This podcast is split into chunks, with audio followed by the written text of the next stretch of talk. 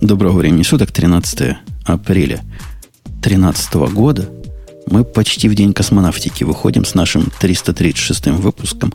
Много слишком 13. 336 тоже как-то к 13 чувствую относится. Там делится, да, что-то на 13. Где ты? Буб. Ну, вроде бы да. Вроде бы да. Ты, ты же арифметик, самый главный. Да. Второе твое имя этот самый. Кто арифметику придумал? Эм, не знаю, кто-то какой-то грек, судя по тому, что это арифметика. Точно. Ксюша наверняка знает, она недавно в школе училась. Нет, ну я не так уж недавно, но я согласна с Бобуком. Определенно грек. Я предполагал, его звали Арифмет. Ага. Арифмет. Арифмет. Арифм. Арифм. Да-да-да. Очень может быть. Сегодня у нас выпуск не гиковский. Состав вы слышали, какой выпуск номер я сказал. Бобук вещает из далеких далек, поэтому, поэтому так вещает и через спутник. Специальный dedicated спутник нам приходилось, пришлось вывести. Но мы его, честно говоря, давно вывели, когда Бобук в прошлый раз уезжал. Но вот он был в бездействии, ждал своего часа. Так что Конечно. если он уйдет за... Там, вы понимаете, в спутнике корректирующие двигатели, газ заканчивается со временем. В общем, никто не знает, как оно на самом деле будет работать. Еще хуже, чем с программированием, с этими спутниками. Слушай, что ты такое говоришь? Газ заканчивается. Газ у нас не может закончиться. Мы его можем только перекрыть. Ну да, но трубопровод до спутника плохо проходит. Он через вражеские космосы. Ты понимаешь, да? Могут, могут враги сбить. Ладно, шуточки шуточками. Сегодня у нас прямо целый ряд юбилеев, целый ряд любопытных тем. И еще больше странностей, гадостей. В общем, есть о чем позлословить. Я предлагаю начать с праздника. Мы не раз тут GitHub любим. А на этот раз есть за что – Бобок, не ты раз главный. любим. Не, раз, не, не раз, и не два, слушай.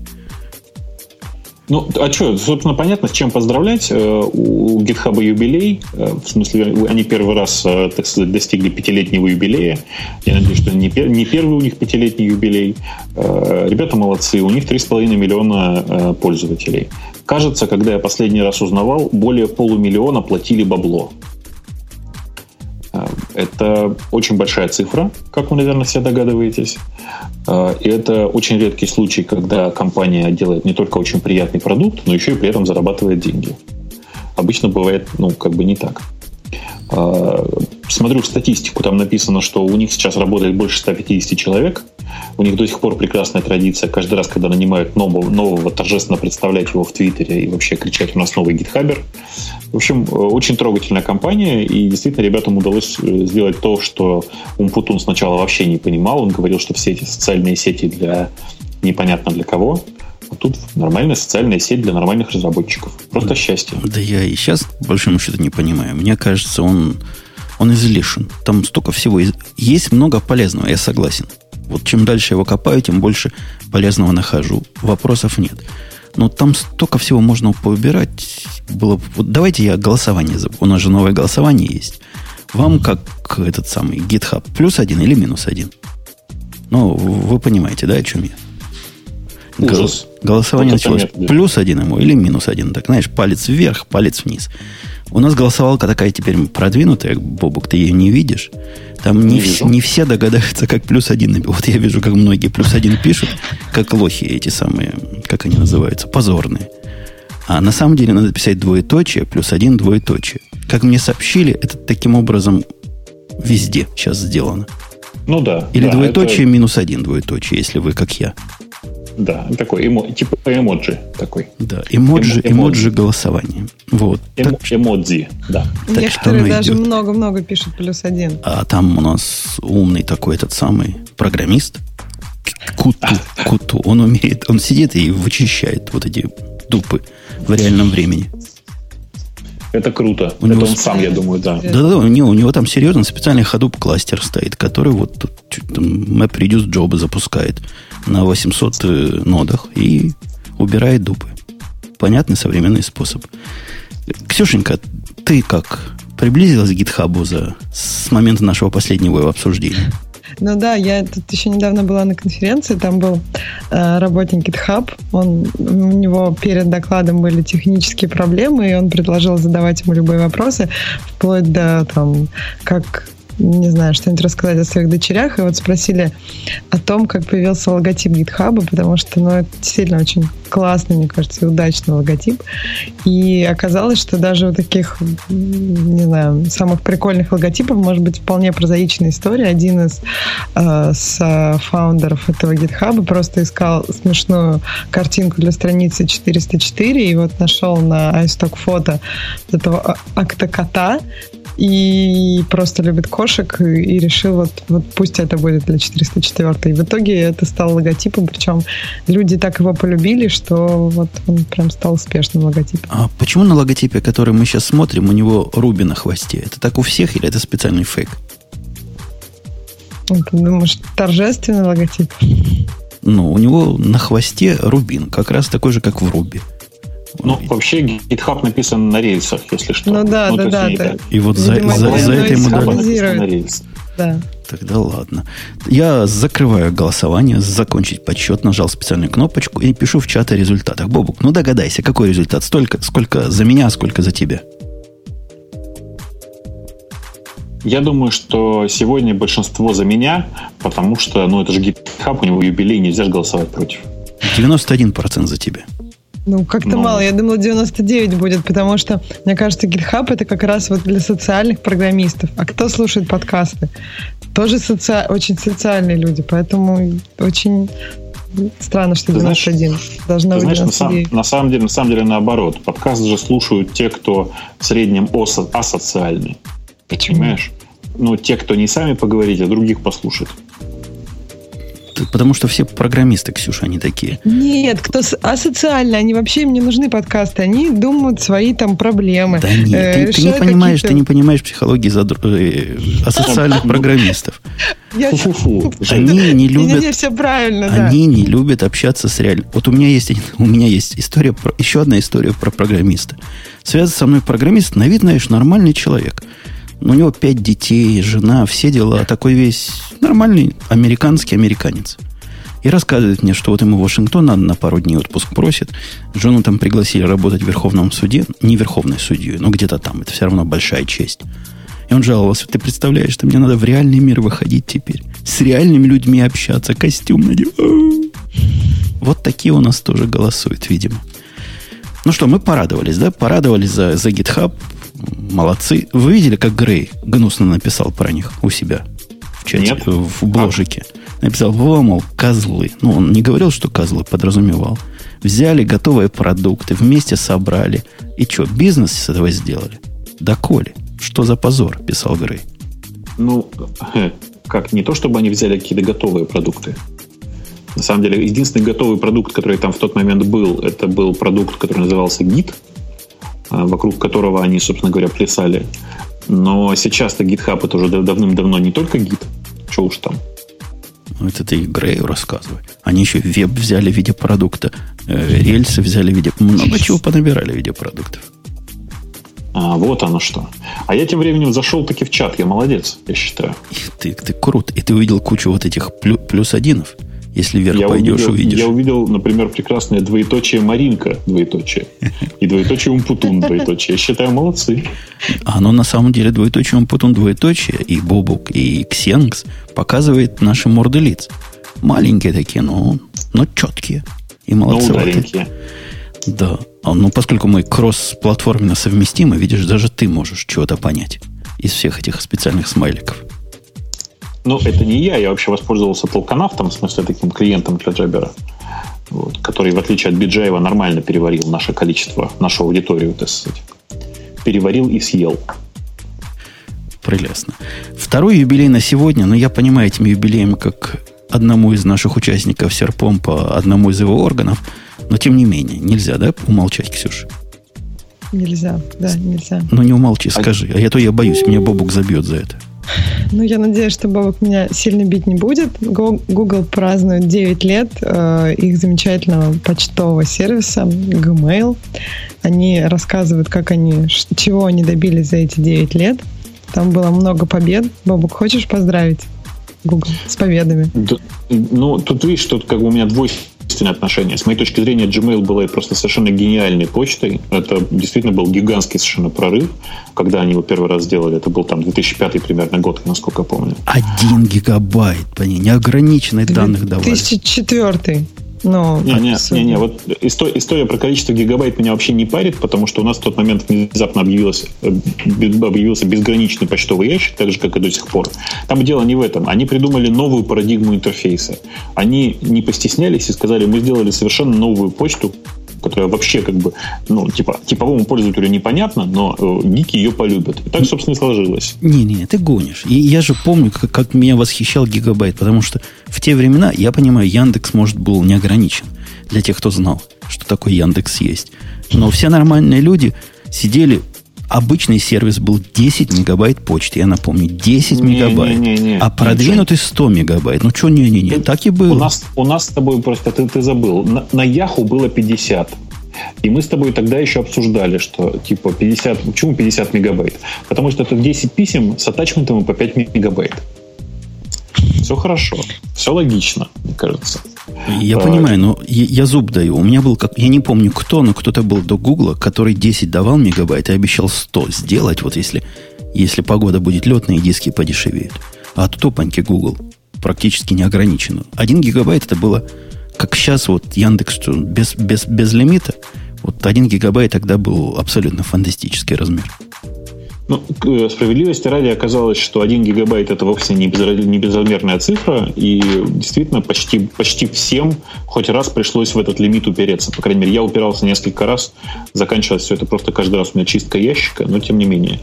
А, так вот, возвращаясь, у них же там, кроме всего прочего, было масса, масса интересных достижений. Например, Например, э, я сейчас вот смотрю список, но смотрю в него исключительно для того, чтобы сверяться с датами, потому что все это я прекрасно помню. Во-первых, они первыми торжественно объявили, что у них есть имап.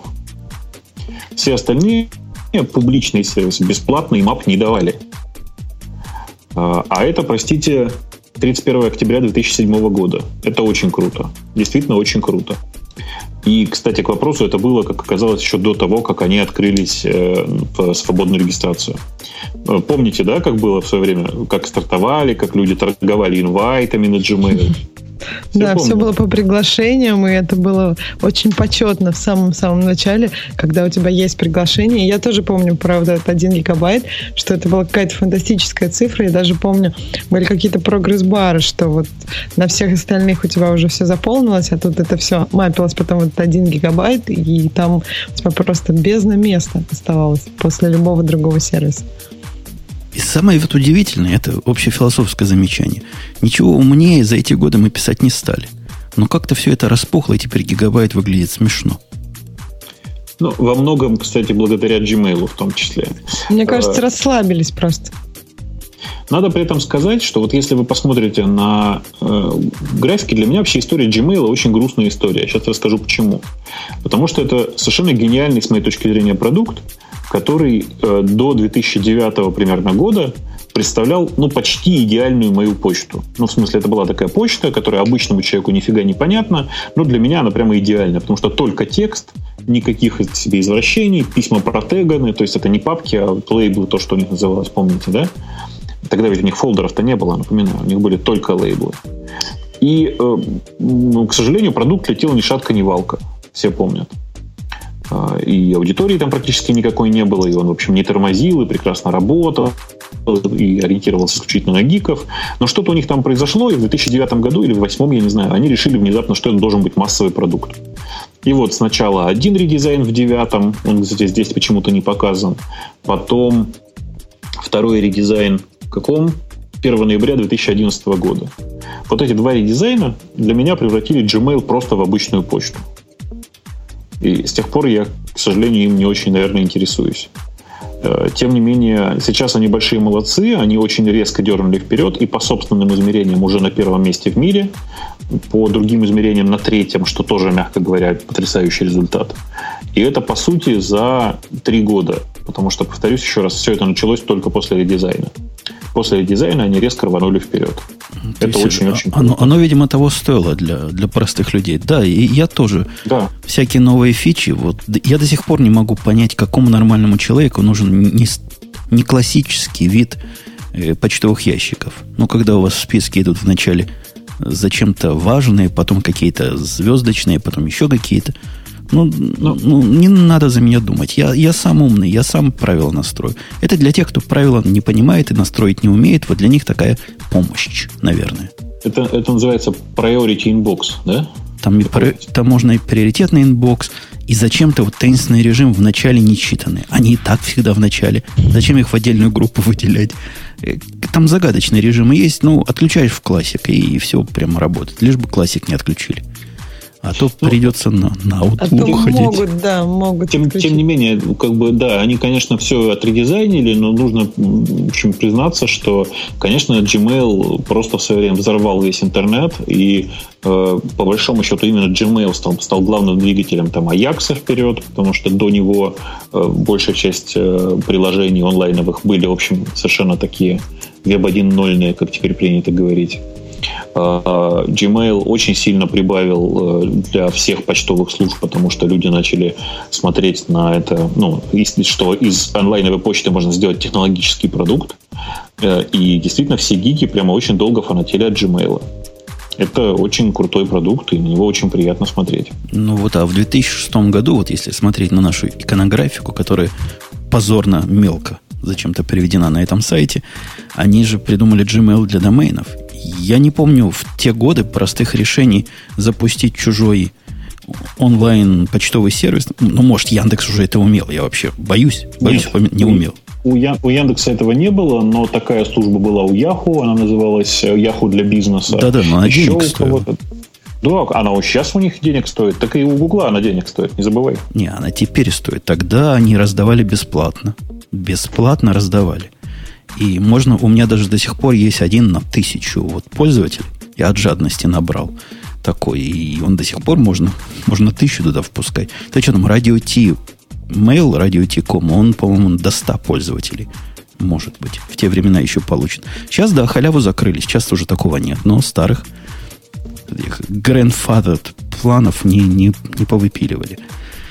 Почему-то они, вот я смотрю на список достижений, в виде достижений, я понимаю, Free IMAP добавили, это вообще круто. Но, например, когда они дальше, если идем по списочку, там прямо под Free IMAP э, определить, это Бобук за, за этим 3G за, зашелестел, определитель забытого тачмента. Так сказать, буквально дел. Вот стоит его, не лень было это вписывать в иконографику.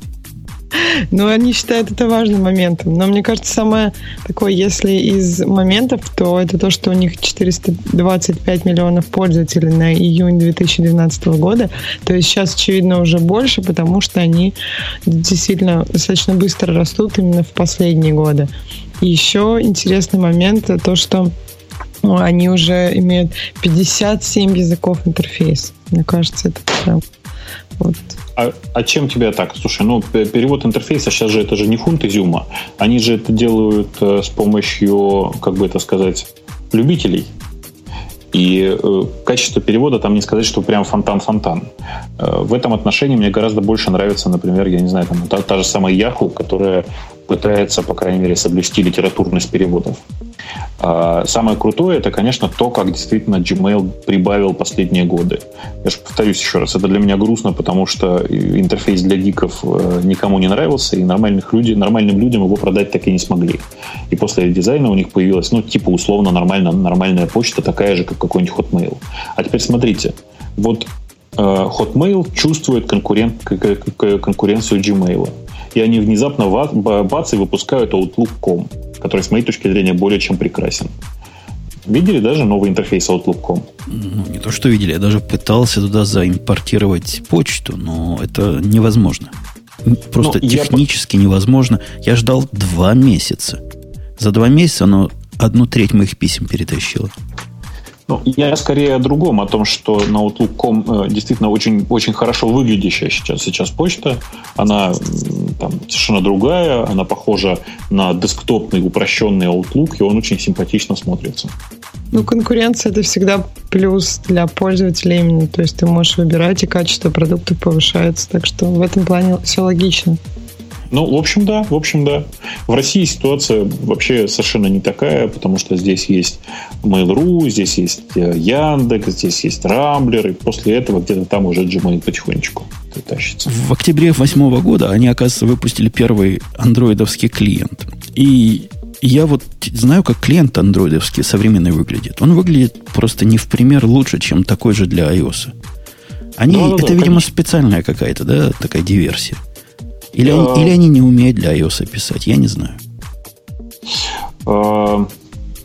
А последняя сказать. версия же Gmail клиента, она достаточно ну, прикольная. То есть первая версия клиента для iOS, она была убогая, а сейчас да все она сейчас убогая. Стало. Там не увеличить буковки. Вот. Там, там так все непрактично сделано. То есть видно, что красоты пытались воткнуть, но простейший юзабилити там совершенно отдыхает, нервно отдыхает. Невозможно этим пользоваться. Ну, и мне невозможно. А вот на моем андроиде, который, как оказалось, мой андроид, Бобук, мог, может работать только с телевизором. Ты думал, я сейчас подключу HDMI to DVI и буду смотреть на дисплее Android? Сейчас, Нет. сейчас. А почему нельзя? Ему нужен дисплей, который умеет аппарат на 720p держать. Понял, Аппарат да? держать 720. А что, у тебя дисплей не умеет 720p? Ну, вот у меня дисплей, который я мог бы к нему подключить, это, как он называется, синема дисплей возрастом, как, э, а, как Ксюша. Я понял. То есть никак. Дальше он не соображает. В общем, лежит в ящичке стола. Единственное, к чему могу подключить, к телевизору. Но, да, но почтовый ящик там хорош. Прям хорош, хорош, хорош. Нету никаких даже наездов. Оффлайновый Gmail появился в девятом году в начале. Я не знаю, есть ли кто им пользуется. Ну, наверное, есть такие. Какая-то странная да. идея, да? Веб-клиенты используют да. для офлайнового режима. Ну, тем, тем не менее, некоторые этим пользуются, и там же, там же все очень забавно. То есть ты, ты можешь просто в офлайне заходить в те письма, которые ты уже смотрел. Ну, Нормально. Да, чудес не бывает. Не, наверное, даже и ответ можешь написать, и он потом пошлется. Или нельзя? Ну, не проверял, честно скажу. Не проверял. Но и проблема для меня в том, что я же доверяю, не доверяю таким системам. Я же ну, смотрю и понимаю, что это же браузер. Конечно, Уже... так работать не может. Если нет интернета, Конечно. значит не... я с тобой. Да, оно может потеряться потом, а ты думаешь, что ты его отослал, и это еще печальнее. А вот в 2011 году у них появилась двухшаговая... А, нет, это двустеп verification. Это не то, что, да? Не, не это оно, это оно. Оно, оно. А, оно. А, так давно, окей. оказывается, уже. Да, в феврале 2011. Ну, не и, так уж и давно. И за ними все подтянулись. Ну, только, конечно, Яндекс нервно там курит, да, в сторонке, без. Они, без. они в этом отношении были не первые, э, и, ну, понятно, что и не последние, как говорится. В смысле, что очень много сейчас разных решений. Они, на самом деле, сделали очень большую, очень важную вещь, э, которая бесценна для всех, кто любит двухфазовую авторизацию, э, верификацию, в смысле, да, нет, как это, двух, короче, двухшаговую авторизацию, правильно говорить. Так вот, они выпустили open source клиент для двухшаговой авторизации. И это, конечно, бесценное совершенно действие было, потому что оно же, как вы понимаете, наверное, э, может использоваться с любым, ну, не обязательно с Гуглом, с чем угодно. У меня используется, ну, ты имеешь в виду вот эту э, программку, которая аутентификатор, да, называется? Да, да, да, да, да, да. да она да, пугает да. немножко, да? Ты знаешь, что она на iOS пугает. То есть она под пятый не растянута еще. А ты не хочешь вместо него использовать Alfie? Есть такая штука, называется Alfie. Я, я, с Y на конце. Я проверю. Ну, как-то мне и этой. Она, конечно, пугает, но работает. У меня через нее на AWS двойной вход, на Dropbox двойной вход, конечно, на Gmail двойной, еще куда-то. Там штук 5 у меня есть. В общем, нормально, ну, нормально так. Я вообще, честно, я же еще раз говорю, что я вообще не считаю всю эту историю с двухфазовой авторизацией чем-то сверхполезным. Э, то есть части, той части людей, которые явные гики, она действительно помогает и успокаивает, и вообще все такое. Для обычных людей это ну, лишний геморрой просто. Прекрасная, прекрасная лишняя возможность еще раз э, доказать бесполезность авторизации как таковой вообще. Ну, ее уже можно не включать, то есть она же не обязательно, если ты не гик и Да, да, да, не, не, не, я же не, я же не, Я сейчас не про Google вообще, я про саму авторизацию, я же говорю. Это как бы это ерунда все. То есть безопасности особой она в, общем, в, реальной, в реальной жизни не очень и добавляет. А, и, конечно, ее большая часть людей просто не включает и не парится. Хотя в последнее время Google очень как-то настойчиво это предлагает. Вот, кстати, слушайте, расскажите мне, а вот вы все, э, ну, вы же периодически ходите на YouTube, еще на другие сервисы Гугла. Он вас не задолбал предложением вписать там настоящее имя и фамилию, нет? А меня не, не, не спрашивают. У меня он все время спрашивает телефон. Причем очень настойчиво. С каждым разом все настойчивее и настойчивее. Но как раз, видимо, он хочет меня подсадить на двухшаговую авторизацию. Я им просто уже доказал бы в свое время, что я есть тот самый Умпутун. Может, они где-то пятичку поставили и не пристают я думаю, я думаю, что я думаю, что это именно так и есть, потому что меня они просто задолбали этим. Вообще просто задолбали. То есть я прямо задолбался уже. И каждый раз, когда, когда я говорю, нет, я не хочу, чтобы у меня на Ютубе и на, там, на, вообще на Гугле использовалось мое настоящее имя, фамилия, они говорят, ты точно уверен? Я говорю, да. Говорит, нет, ты по-любому уверен? Говорит, да. Ну смотри, ты отказался. И на следующий день или там на следующей неделе я захожу случайно на какой-нибудь какой ссылке на YouTube, и все, короче, и снова все по новой. Так часто? То есть буквально ну, в днях это измеряется? В неделях, скорее. Наверное, где-то раз в неделю оно начинает у меня это все всплывать. На самом деле, говорят, что оно сильно чаще всплывает у тех, кто заходит на Google редко. Как-то так. По поводу глупости. Я вот вспомнил сразу три глупости. Одну расскажу, или две. Кто-то, кто-то в чате пишет, меня долго пытал, и я сдался и заполнил. Вот на таких и рассчитано. Так вот, э, у нас у, у нас у нас в Америках у Apple есть такой специальный банк, который вместе с Apple дружит. Ты не знаешь, да, Бубу, о чем я говорю? Не, не знаю. Нет. Когда ты покупаешь что-нибудь Apple, они предлагают тебе финансирование. Ну, то есть в рассрочку это купить. Делается это через особый дружественный банк. Не помню, как называется. Барк, барк чего-то, по-моему. Бар, короче, Барклай де Толли какой-то. Этот банк выпускает специальные кредитные карточки, такие Apple стиля, беленькие, лаконичные. И вот они, этот банк, не, не, не, не Barclay, Juniper, Juniper вон называется. Этот Juniper недавно прислал гордое письмо. Мы тут увеличили защищенность, улучшили свой сайт. И вообще у нас такая крутизна. Зайдите, посмотрите. Я зашел туда и просто, знаешь, глаза повылазили. Не от красоты необыкновенной, нет. Ладно, они все поля там местами пере, пере, передвинули, теперь One Password не понимает, куда что вводить. Бог с ним. Это дело понятное. Но ни одна из их внутренних страниц не работает, потому что, говорит, у вас, дорогой, куки запрещены. Вы пойдите, разрешите. При этом... Кукисы. Кукисы запрещены. При да. этом, заметь, Бобу, кукисы у меня разрешены от этого сайта. Они не работают, если third party эти кукисы не разрешены. То есть надо all сделать, и только тогда этот высокозащищенный сайт начнет работать. Или для каждой странички. Там нельзя для каждой странички а, разрешить. Они везде буквально. Любую страницу. Там, почитать сообщения. Они тебе пишут сообщения. У меня 14 сообщений. Я не могу почитать, потому что я на поводу не пойду. Ну, прописал им гневное письмо. В общем, рассказал, что идиот. Вот оно как. Вот так. А вторая странная история попалась мне. Крик души чувака, по-моему, русского чувака. Говорит, я, я использую высокосекретные подключения к интернету. Прикинь, бабук, высокосекретные. А PayPal козлы поганые увидели, что я высокосекретно к интернету подключен и закрыли мне аккаунт. Ай-яй-яй, PayPal. Подожди, а высокосекретный это в смысле он VPN пользуется, ну, да? Он считает, что VPN это высокосекретное подключение к интернету. А, так понятно. После этого он там дал, ему говорят, чувак, ты что, говорят, ты подключаешься к публичному VPN-серверу, и у тебя высокая секретность только между тобой и этим сервером. Ты понимаешь, что дальше она терминейтится и все. Он говорит, ничего подобного, вот э, SSL это протокол ущербный. Вот читал чувак, что SSL протокол ущербный, а VPN это протокол сильный. Поэтому э, коз, козлы вот эти PayPal. Не, ну я PayPal понимаю. Вот таких гавриков через VPN, которые входят публичные, бани кедрене фени надо. И правильно делают. Ну, конечно. Вот такие конечно. вот две, две из трех историй. Ну что, молодцы, гуглы, хотя как-то движутся они в сторону попсовизации, но весь мир туда движется, что поделать. Ну, им, им деваться же некуда, ты же понимаешь. Они хотят Всем... делать массовый сервис. Всем да. деньги хочется зарабатывать. Если этот сервис не массовый, то с рекламы, очевидно, получаешь гораздо меньше. давайте мы оставим эту тему, а я начну голосование, вот уже начал голосование. За Google. Google вам да или Google вам нет. Опять же, туда э, вверх-вниз. Пальцем туда, пальцем. Ну, вы поняли, да, о чем я. Плюс один, минус один. Так что давайте посмотрим, как народ относится к Google. У меня есть другая тема, mm. которая... Я хотел про Samsung гадости поговорить. Ну, сейчас только шею приготовлю для петли.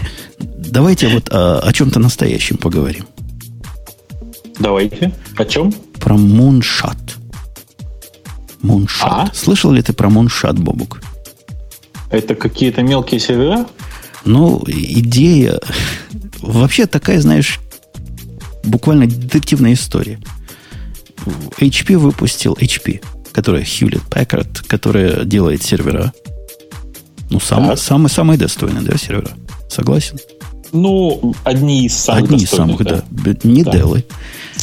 Они заявили, что в современном мире, опять же, так туманно заявили, но вот я переведу на русский язык, чего они на самом деле заявили. Они сказали, что эпоха вертикальной масштабируемости ушла. Собственно, правы, да? Они не говорят, но намекают, что, мол, все равно вы козлы, то есть не козлы, а программисты, ну, собственно, одно и то же, видимо, с точки зрения производителя железа. Такие программы писать не умеете, и все, как идиоты, идете в облако, а в облаке покупаете дешевые виртуалки и на них все запускать. Зачем вам наши мощные сервера? Это вольное приложение их пресс-релиза. Поэтому мы вам, дорогие, сделаем такую балалайку, где в одно шасси можно засунуть какую-то тучу маленьких, ну, совсем крохотных, э, простых, это же не компьютеров, это, наверное, это не систем он чип, но что-то близко к тому. То есть совсем маленькие такие картриджи засовывают туда на таких дохленьких процессорах. Ну, вот у них сейчас есть вариант на атомах. Атом, Intel Atom. И в шасси можно кучу их туда засунуть, и таких можно... Там, там цифры дикие, говорятся, разные. Там сколько? 1700, по-моему, в шкаф влазит. Или 1900. Много влазит. Каждая из них одна восьмая по размеру от сервера мелкого. Видимо, от Blade они считают. Энергии тоже жрет там 70% или 80% меньше. И, в общем, всем счастье, радость и стоит при этом дешево. Ну, а сколько дешево-то? Это какая цифра? Цифра опять же, туманность там такая. Но если посмотреть внимательно пресс-релиз оригинальный, чего, по-моему, Engadget не докопали. Они сказали, что пока цена неизвестна. Я же дочитал пресс-релиз до конца, пиар-текстах. Там есть одна цифра. Сказано, что... Что, что, что сказано? По-моему, 60, 64 тысячи долларов. Во, 61 тысяча долларов, 62 почти. Стоит э, коробка, коробка, в которой ну, блоки питания, Э, ну, в общем, все в коробке, да, и Switch, все дела, и 45 таких картриджей. 61 тысячу. Что-то дороговато все равно получается. Ну, трудно сказать, ты понимаешь, дороговато. Тут же главный вопрос, сколько картридж стоит, да, сколько всего туда можно засунуть. Если они по 100 долларов дополнительные картриджи, то... Ну, все равно, конечно, дороговато. Ну, получается, тысячу 1200 долларов вот в таком варианте за картридж, да, ну, 1200 долларов за компьютер, который как Raspberry Pi, только лучше. Это как-то стрёмно. Ну, с одной стороны, ты, конечно, прав. С другой стороны, ты же понимаешь, что, грубо говоря, ты заплатишь еще за шасси.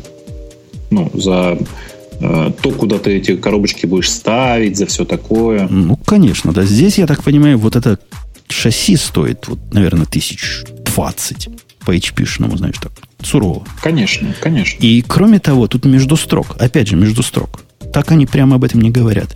Но, судя по всему, вот эта конфигурация, она software defined сервер. То есть ты можешь собрать с точки зрения наблюдателя внешнего сервер многопроцессорный из вот этих балалаек программным образом. Понимаешь? Да. То есть ну, мало нет. тебе одного ядра или сколько там у них. Ты раз сделал себе как бы сервер. Э, ну, короче, это такой э, блейд для бедных. Такой дешевый блейд. Давай по-другому. Ну да, такой дешевый. Они давят на то, что энергопотребление там низкое. Мол, это главное. То есть, если заменить даже блейды вот этой штукой, то они какие-то дикие миллионы всякие в Фейсбуке себе сохранят. И, прочее разные. Но идея, в общем-то, интересная. Да? В облаке никому нафиг не нужны мощные балалайки, по большому счету. Давайте сделаем легкую балалайку.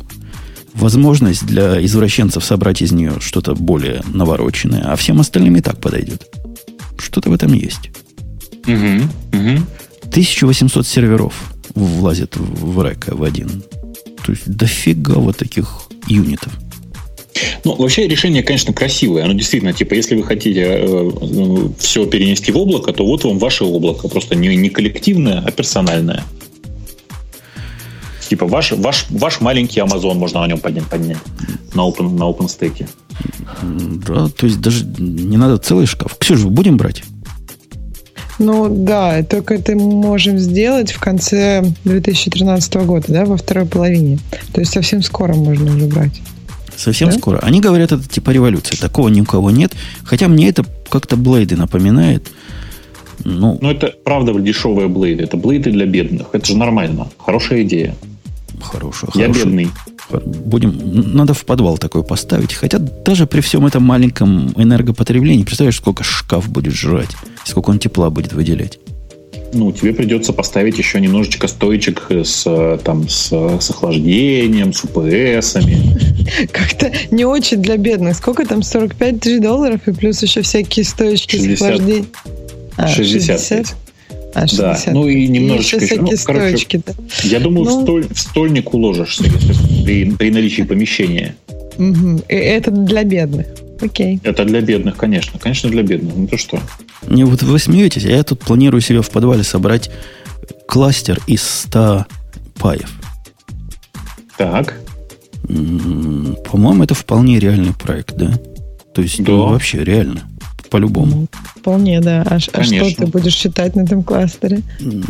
Пока не знаю. Но был бы кластер, а что считать найдется. Будем этот муншот делать как стоячего. И по цене, и по энергопотреблению, по всему.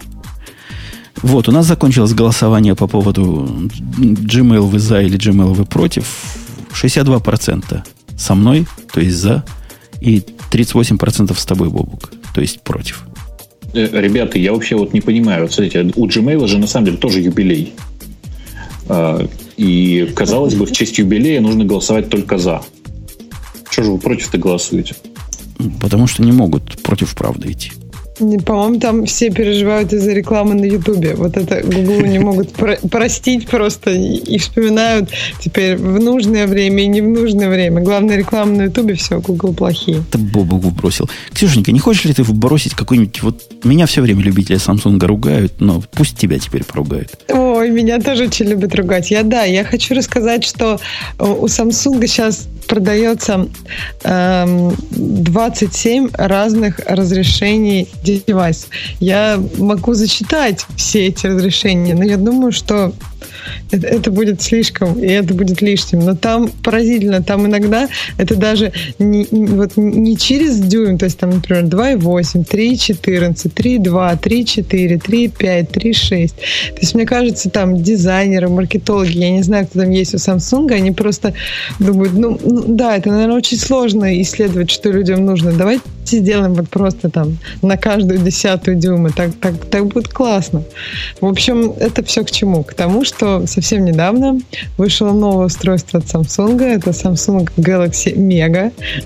Мне очень понравилась шутка в плане этого устройства. Да, его диагональ 6,3 дюйма. И, в общем... Подожди, чтобы, чтобы поняли люди, вот что такое 6,3 дюйма. Это вот, вы, вы представляете, такой 7-дюймовый типичный андроидовский таблет. Таблет.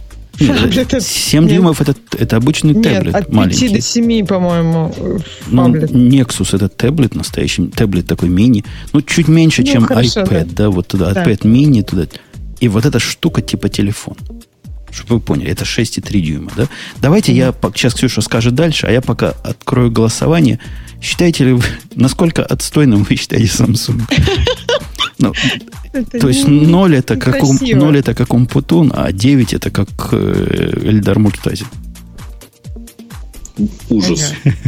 Да, ужасно некрасиво. Только вот за это такое, ну не сексистское, а такое голосование, которое просто унижает Samsung, мне кажется, это, это просто.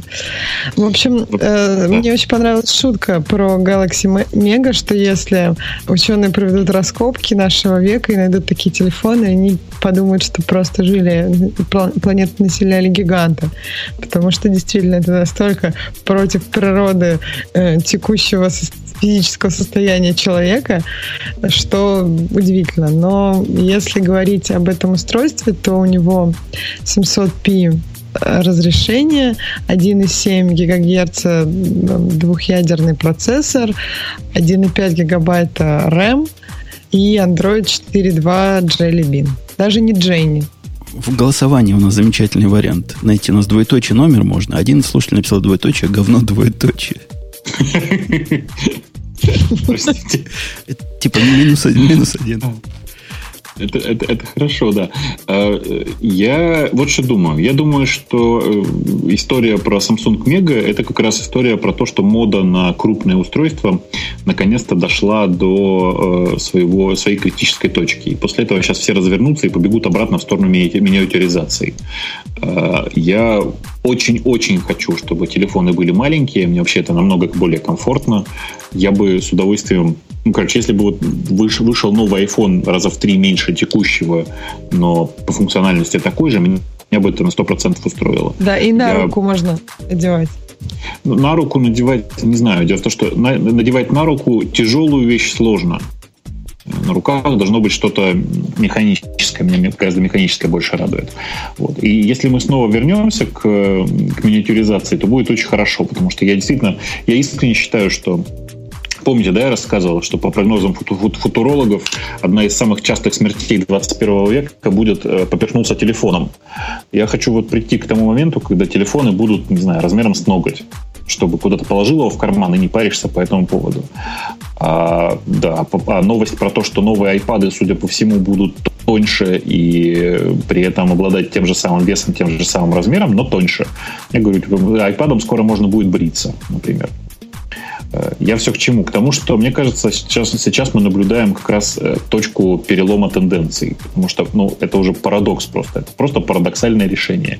6 с копейками дюймов, 6 с копейками дюймов телефон – я понимаю, что он очень хорошо бы смотрелся в Турции. Здесь много э, девушек, которые одеваются в, давайте скажем, в закрытые формы одежды, и им нужно чем-то выделяться перед окружающими. Но э, нам-то мужикам ведь не надо. Если в конце концов, если тебе хочется доказать, что ты нереально крутой, ну возьми, купи себе Хаммер. Даже? Да. Почему бы нет? Именно так и сделай. А лучше вот этот H1. Ну, конечно, классический Хаммер H1. С пулеметом на крыше. Ну, пулемет не обязательно. Пулемет не обязательно. Но вот этот вот ваш вот этот H3, он, конечно, никому не нужен. Что это ерунда какая-то. Понтов, да. понтов не хватает, действительно. Я останавливаю голосование. И результат, ну вот сейчас результат вы все увидите, дорогие слушатели. 17, 17, 43% всех из проголосовавших, там мало проголосовало, но тем не менее, 43% говорят, что УГ, ваш Samsung, а 9 ему дали, то есть высокий самый балл, 20%. То есть 20% за Эльдара, 43% за меня. Наши побеждают. Я думаю, все вот эти вот 20% нам очень много оставят комментариев, как, как низко было это голосование. Так что мы еще услышим. И номера накручены. И вообще не может такого быть.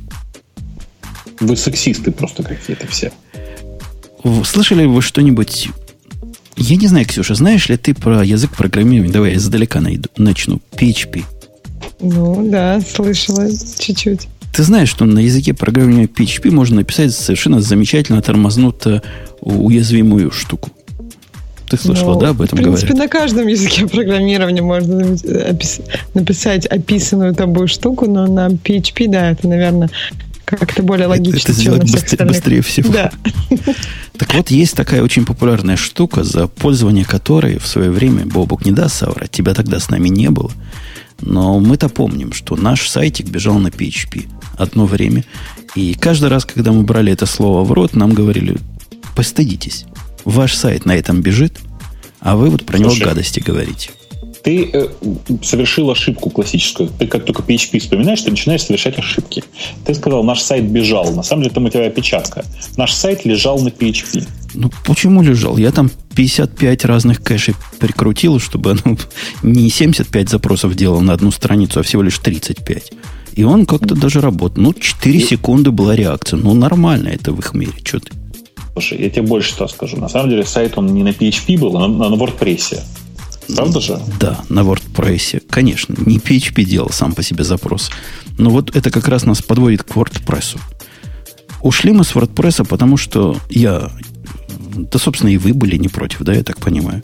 Потому что это какой-то чудовищный монстр, за которым надо все время следить и ходить, и кормить его, и, и заниматься им.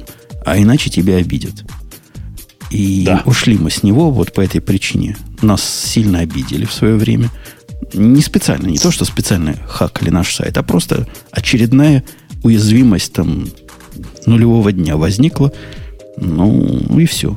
И плохо. И теперь еще одна возникла. То есть, видимо, у них давно там какая-то есть, но пошла прям массивная в мире атака. Ксюша, расскажи историю. Говорят, сильно атакует WordPress сейчас по всему миру. Готовят да, супер-супер-ботовскую сеть. Да, э, товарищ из SEO, э, я так понимаю, какой-то security компании, Content Delivery Network Cloud Flare, Flare, он написал в своем блоге о том, что очень много машин по всему миру а, атакуются с помощью DDoS-атак, и как раз это направлена атака против сайтов на WordPress чтобы Но. взломать их административный аккаунт. Они считают, что это первая волна. Ну, типа, мы сейчас взломаем кучу WordPress. Логичная, в общем-то, такая, да, шаг. Взломать WordPress. Они ж не на домашних компьютерах сидят, в основном, на всяких хостингах. А уж потом оттуда начнем по-настоящему дедосить всех гадов. Да, э, на самом деле, чуваки, которые делают Cloudflare, они вообще в последнее время отличились тем, что они много следят за безопасностью. Э, по непонятной мне причине. Вероятно, их там как, каким-то образом начали дрючить по этому поводу. Но тем не менее, э, вообще история очень грустная, потому что вы помните историю про первого червя, да, про самый первый, э, собственно, даже не компьютерный вирус, а вот то, что называлось Worm. Он же тоже действовал примерно так же. Машина взламывалась через SendMail, и впоследствии, понятно дело, все, чтобы найти еще таких же такие же машины с таким же уязвимым SendMail, устанавливала, устанавливала туда свой код и дальше двигалась дальше. И, судя по всему, действительно, это первая фаза.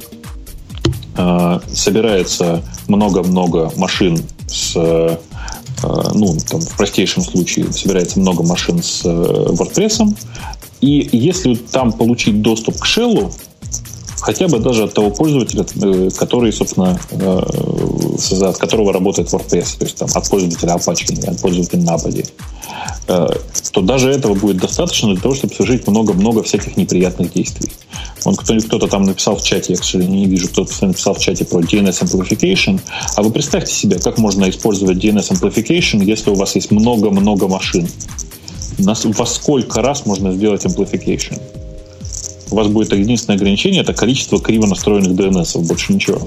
Похоже, похоже ты бороду не до конца добрил, потому что ты сейчас вот так делаешь. Да-да-да, у меня тоже ощущение, что все-таки часть бороды осталась. Там еще идея в том, что, я так понимаю, что есть информация, что часть этих сайтов на WordPress имеют э, пользователя админ, и э, вот атака состоит в том, что пробуют, да, что пробуют тысячу распространенных паролей, и, видимо, это позволяет э, вскрывать, наверное, большинство таких сайтов. И еще что сейчас, я так понимаю, они уже нашли 90 тысяч IP-адресов, которые можно подвергнуть атаке, вот, которые на WordPress. У меня вот реальный вопрос, вот без дураков, к тебе, Бобук. Просто mm-hmm. скажи мне, ты, ты ведь как почти русский, да? То есть ты по-русски говоришь, в России живешь. Ну, я, я русский, ты американский. Ты да, в этом смысле, да? Да, да. Ты, ты как русский. Почему вы, русские, так любите разухабистые блоговые платформы? Ну вот посмотришь, например, на любой сайте, у того же Плющева, у того же э, Алекс Мака, а, у того же Эльдара. Все они, значит, на WordPress бегут. Ну, то есть люди прям не последние, да, понимают, наверное, чего-то. И WordPress совсем непростая штука вот во всем Ну, то есть он такой навороченная штука, большая. Подожди, ну а что ты предлагаешь-то? Ну, зачем им нужны динамические сайты для бложиков? Слушай, Вообще, ну, ты ну зачем? Не-не-не, подожди, подожди. А ты что предлагаешь? Ты предлагаешь людям, э, как нам с тобой, запускать скрипты для того, чтобы генерить сайт? Ну да. Ну, они просто так не могут. Они же приличные люди, им, им нужно GUI или GUI. там... Слушай, да, а ник- никто, не, никто не сделал такой сервис, чтобы гуем строить статический сайт. Да, наверняка есть такие 50 миллионов Вот. штук. Ну, во-первых, их, конечно, таких много, но вообще для того, чтобы завести се- себе блог на каком-нибудь октопрессе, достаточно просто переехать на GitHub, напоминаю, потому что он же сам все строит. Не, ну, мне кажется, тут проблема в том, что всем этим людям, когда у них появляется вопрос, что-то найти в интернете по WordPress, это нет проблем. А если ты переехал на что-то свое там кастомное, то это гораздо сложнее и нужно какие-то знания уже иметь подготовительные. А людям хочется просто писать и держать свои бложики и иметь знания об этом. Ну, понимаешь, они же все как этот самый. Я менеджер, я не хочу ничего решать. Ну, Ну, вот я бы понял, вот, например, если бы они Они- пошли на блогер.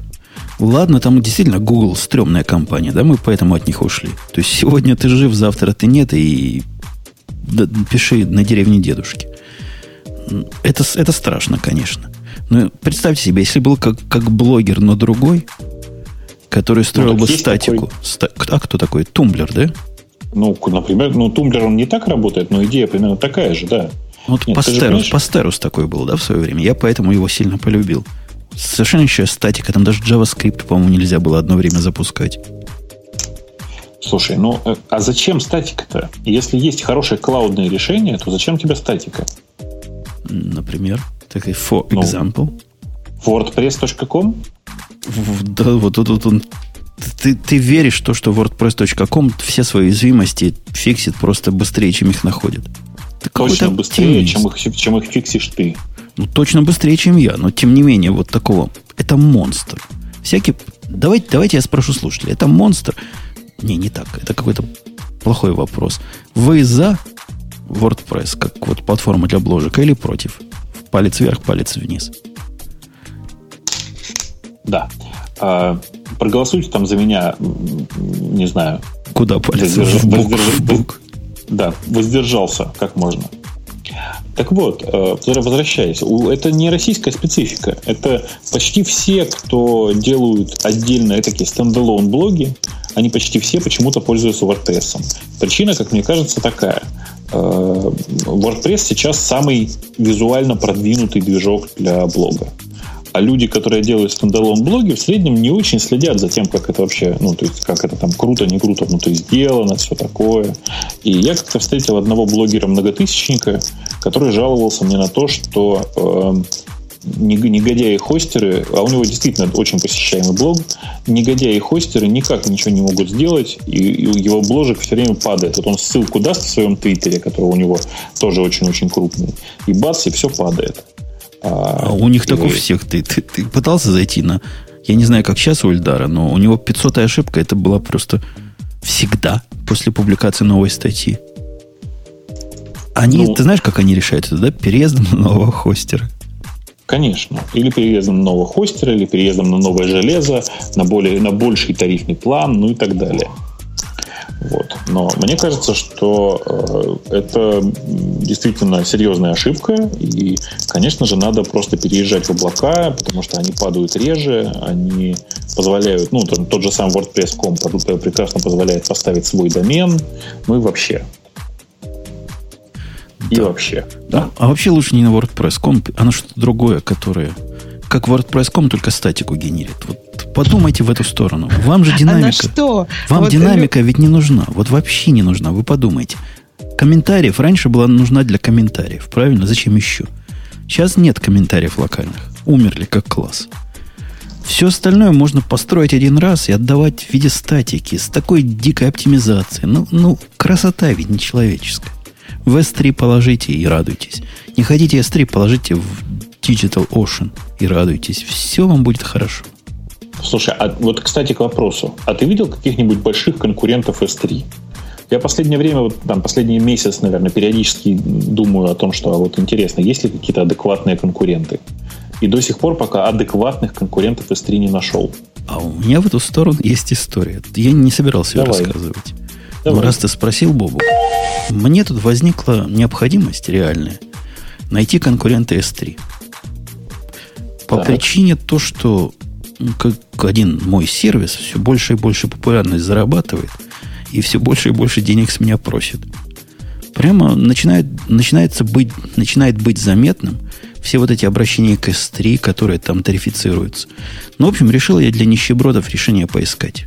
Чтобы как S3, только не платить за него по запросам. Так. Первый, первый вариант был поставить... Ты знаешь, у Райка есть такой S3 совместимый как бы режим. Да, да, да, бакеты. да, да, да. Такая, знаешь, нуднота, такая мутнота. В общем, мне не понравилось. Ну, то есть, как-то оно криво получается. Хотя и Ирланг там, и все дела, но все равно как-то как-то лишняя сущность.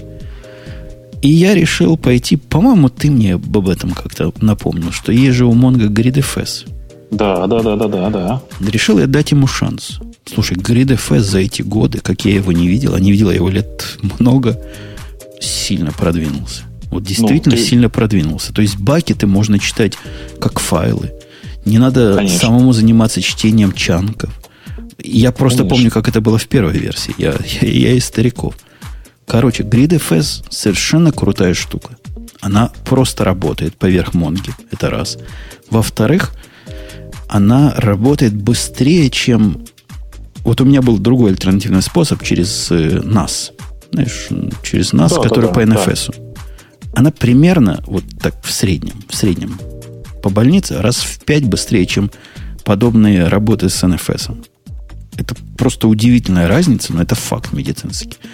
Ну, я, конечно, и оптимизировал, я читаю чанки в параллели, все дела, то есть как умный. Но тем не менее, с и очень просто. Плохо документировано, да. Вот просто плохо документировано. Но для тех, кто хочет разобраться, она не сложнее, чем S3 вот в API. Вообще даже проще. Но э, э, видишь ли, S3 все-таки HTTP-шный интерфейс представляет, а здесь тебе приходится дергать Mongo напрямую.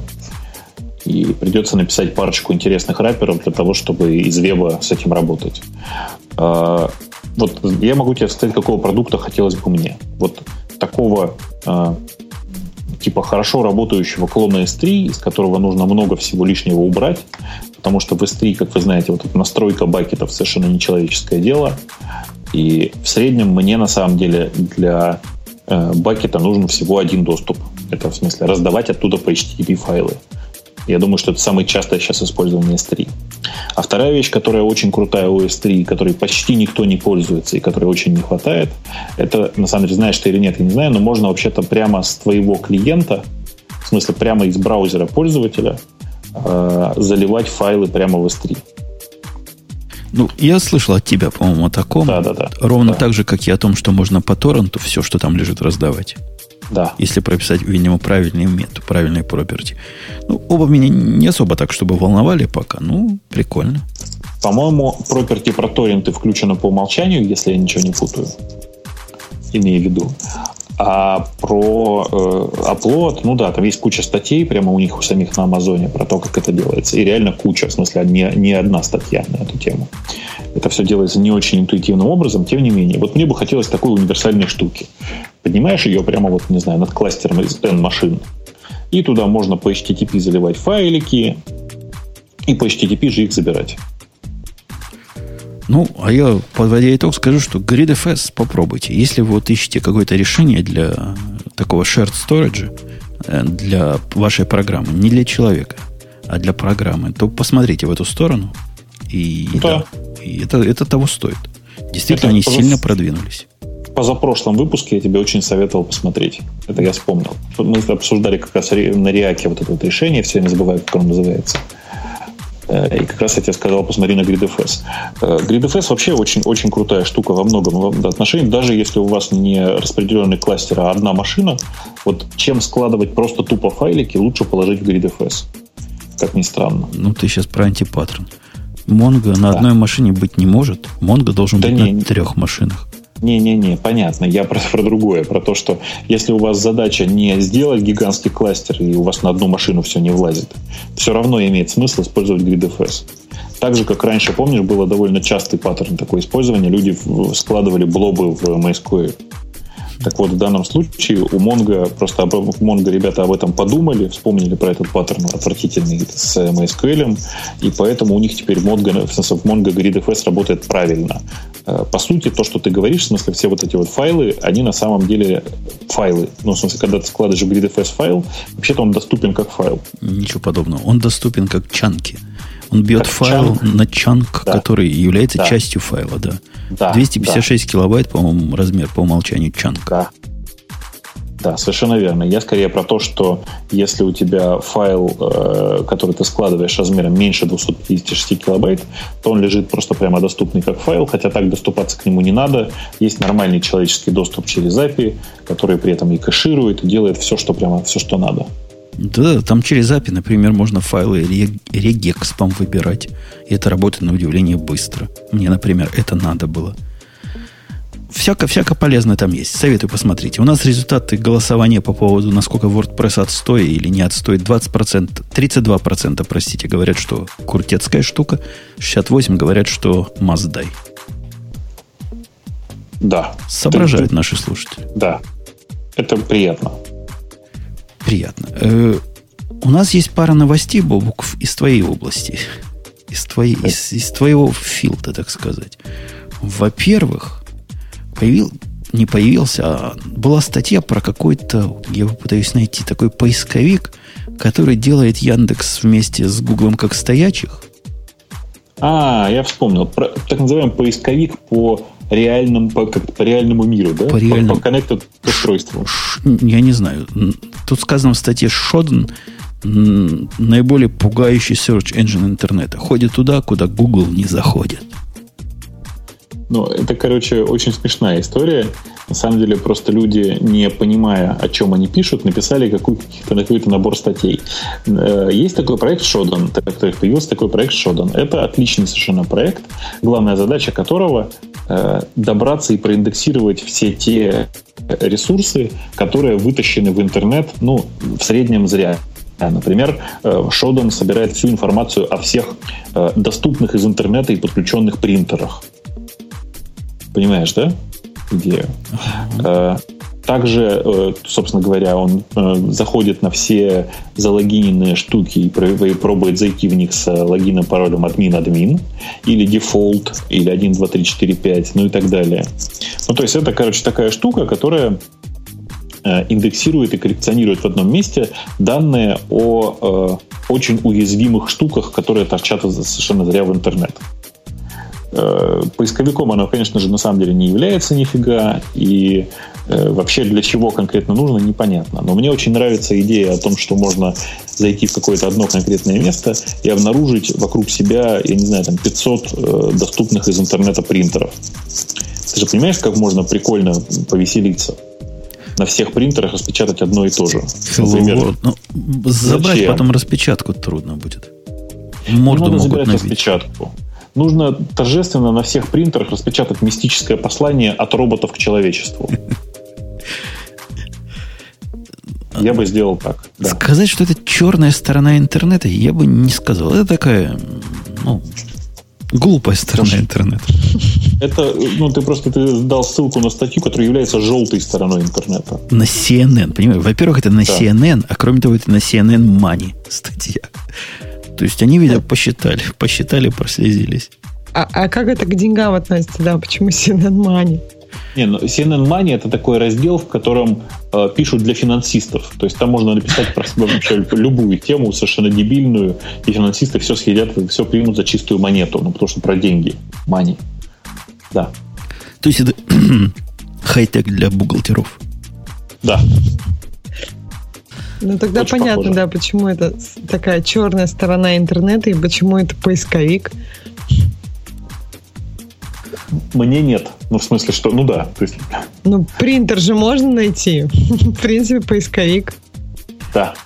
Да, чисто теоретически так, там найдется все, что вытащено в интернет, э, и при этом подключено, ну, и при, при этом совершенно зря к нему подключено. Mm. Вообще, зачем, зачем люди, чем люди, вот, э, о чем люди думают, когда свой э, принтер просто широко выставляют прямо в интернет торчать, с реальным IP-адресом еще? Да это те же самые люди, что WordPress ставят. Они просто не в курсе. А, ну, так, так может быть, да. Да, ну, и, интересно, допустим, можно найти веб-камеры всякие включенные, например, внутренние, которые следят за, за помещениями, позырить, чего там в домах у всяких богатеев происходит. Ой, слушайте, кстати, к вопросу о богатеях, Gmail, Gmail и о том, что происходит случайно. Тут, судя по всему, э, Google проводил какой-то забавный эксперимент. Э, суть эксперимента простая. Э, они, судя по всему, часть почты, ну, по крайней мере, ссылки из почты, хотели передать в поиск для улучшения индексирования ваших ресурсов. Понимаешь идею, да? С трудом. Дальше, рассказ... Дальше рассказывать? Рассказывай. Ну, короче, звонит мне знакомый и говорит, у меня вся почта пропала. Все, вся почта, весь сайт пропал. И выяснилось, что да, что, видимо, эксперимент повторил э, провал 2006 провал Гугла 2006 года. Знаете, у них там была такая история, они запустили на базе логов вот тех тулбаров, которые они устанавливали, тулбары, они о каждом вашем э, клике сообщали в Google.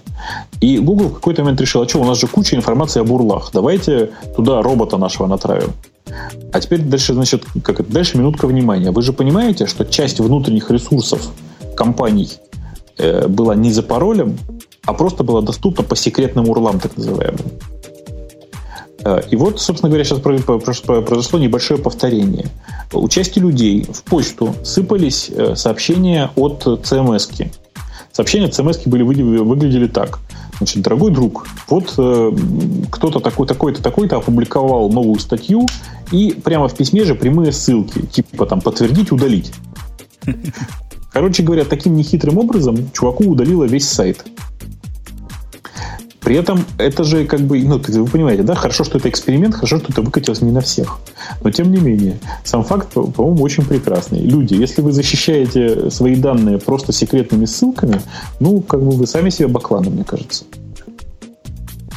Надо ну, как-то... Это самый популярный человек... способ расшаривать полупубличные файлы. Ну да, конечно, но ну, понимаешь, как бы если они просто расшарены, ничего страшного не произойдет. А если там есть прямая ссылка, по которой удалить можно, да еще и которая гетом, понимаешь, да? Да, это стрёмно, я, я не спорю. Я не, сами себе злые, злые, злые все. Да, злые, сами себе злые, да. Так, Мне кажется, еще не стоит, да, да стандартные да. пароли, потому что это примерно то же самое может быть, что вот э, эта штука будет пробовать вашу странную ссылку со стандартным паролем, и то же самое сможет удалить что-нибудь. Да, дебилы, прости. Вообще, если вы видите где-то программу или там сервис, который говорит, что у него есть стандартный пароль, постарайтесь этого избегать. Если уж не получается, то срочно меняйте на какой-нибудь э, рандомно сгенерированный. Так удобнее будет. А я тут недавно поставил бабук fail to ban. Знаешь, что fail to ban? Такая хрень. По-моему, да. питоновская. Да. Он на меня нафиг забанил. А как обратно попал? А оно на 600 секунд там по умолчанию. А, Или 600 ну, минут. Да. 600 секунд, а 5 минут. Ну, я и всего лишь проверял, я ничего плохого не хотел. Оно, оказывается, по умолчанию только 127.0001 там у него ну, в эксклюд стоит. А, тоже хорошо. Совсем забанил в дребезги напополам. По SSH на свой соседний сервер зайти не могу. Представляешь мою панику? Я легко представляю. Э, я в какой-то момент забыл, что на одном из своих серверов настроил порт-нокинг. И все, понимаешь? И пытаюсь заходить, а она меня реджектит со словами «Уйди, хакер противный». А я его настраивал с год назад. Какой порт, не помню. Сколько стучать, не помню. Ничего не помню. Ну, короче, разобрался потихонечку. А как у тебя нет специального файла с, там, с серверами и соответствием портов, и куда и сколько стучать? Слушай, нет, специального этого самого нет. Больше того, ну, то есть, наверное, он есть, но я его, наверное, потерял. Один сломал, а второй потерял. А ты его в OnePassword добавь и по поиску потом найдешь что-нибудь. Сейчас уже добавил. Сейчас уже добавил, но до этого было сложнее. В общем, да, да, там в чате нам правильно пишут, по КВМу зашел, просто залогинился. С Можно консоли. было съездить туда. Ну, сложно было съездить туда, потому что это в, ну, немножко было в Ирландии, в европейском Амазоне, и поэтому было сложно. Вот. А, что-то я хотел сказать. А, я тут посмотрел Sync Up. Sync Up. Ты знаешь, что это такое? Нет. Sync Up. Нет. Э, ребята из компании BitTorrent посмотрели на успех Dropbox и сделали гениальное приложение. Реально гениальное, сейчас без сарказма. Это такое маленькое приложение. Оно для Mac, для Linux, для Windows есть пока, в смысле, только для десктопов пока и для серверов, которое с помощью BitTorrent синхронизирует файлы. Ну, в смысле, синхронизирует папки. Как Dropbox, только через BitTorrent. Ну, если, сервер, если, сервер. если честно говоря, как RFS только работает как AeroFS, только работает совершенно безупречно, на мой взгляд, с бешеной скоростью. Прямо я вообще прямо в восторге. То есть что, стоит попробовать, ты хочешь сказать? И я, да. только, я только C-файл для себя открыл и радуюсь. Э, посмотри. Э, посмотри. Если у тебя есть инвайт на нее, посмотри, потому что, по-моему, сейчас оно только по инвайтам. Но, я э, вписывался тогда на инвайт, надо посмотреть. Да, там, знаешь, что прикольно? То, что, например, у них неограниченное количество э, как сказать, неограниченное количество синхронизируемых папок. Больше того, ты когда папку создаешь, на самом деле это все фикция. Ты, э, у папки есть один важный атрибут, который называется типа там э, контрольная сумма, даже не контрольная сумма, как называть, как это сказать, секрет, короче, он у них называется. Э, это такой секретный, секретный набор букв. Если этот секретный набор букв знаешь, то ты на другой машине можешь настроить синхронизацию этого, э, этой папки. Понимаешь, да, гениальность идеи? То есть неограниченное количество людей, которые могут быть подписаны на эту папку. Просто физически не ограничено. Крутенько. Ну, конечно, тебе нужен PhD, чтобы открыть ему все порты, чтобы оно проходило через NAT, все дела, если ты уже действительно хочешь глобальной синхронизации. Не-не-не, ну, подожди, ты сейчас про PhD имеешь в виду как э, докторскую степень? Ну, и... да, ну да, ну да, да, в компьютерных науках. Да, у тебя ты должен быть, да, PhD in Computer Science для того, чтобы все открыть, но на самом деле ничего открывать не надо, потому что это BitTorrent. Там просто все как бы, ну, почти ничего открывать не пришлось, там все работает сразу. Причина в том, что, наверное, почти все э, системы, которые я сейчас использую, у них у всех есть э, э ну, через UPnP. Знаешь, да, такую штуку? Знаю такую и, штуку. И все. Но и она как-то как не через все пробивает.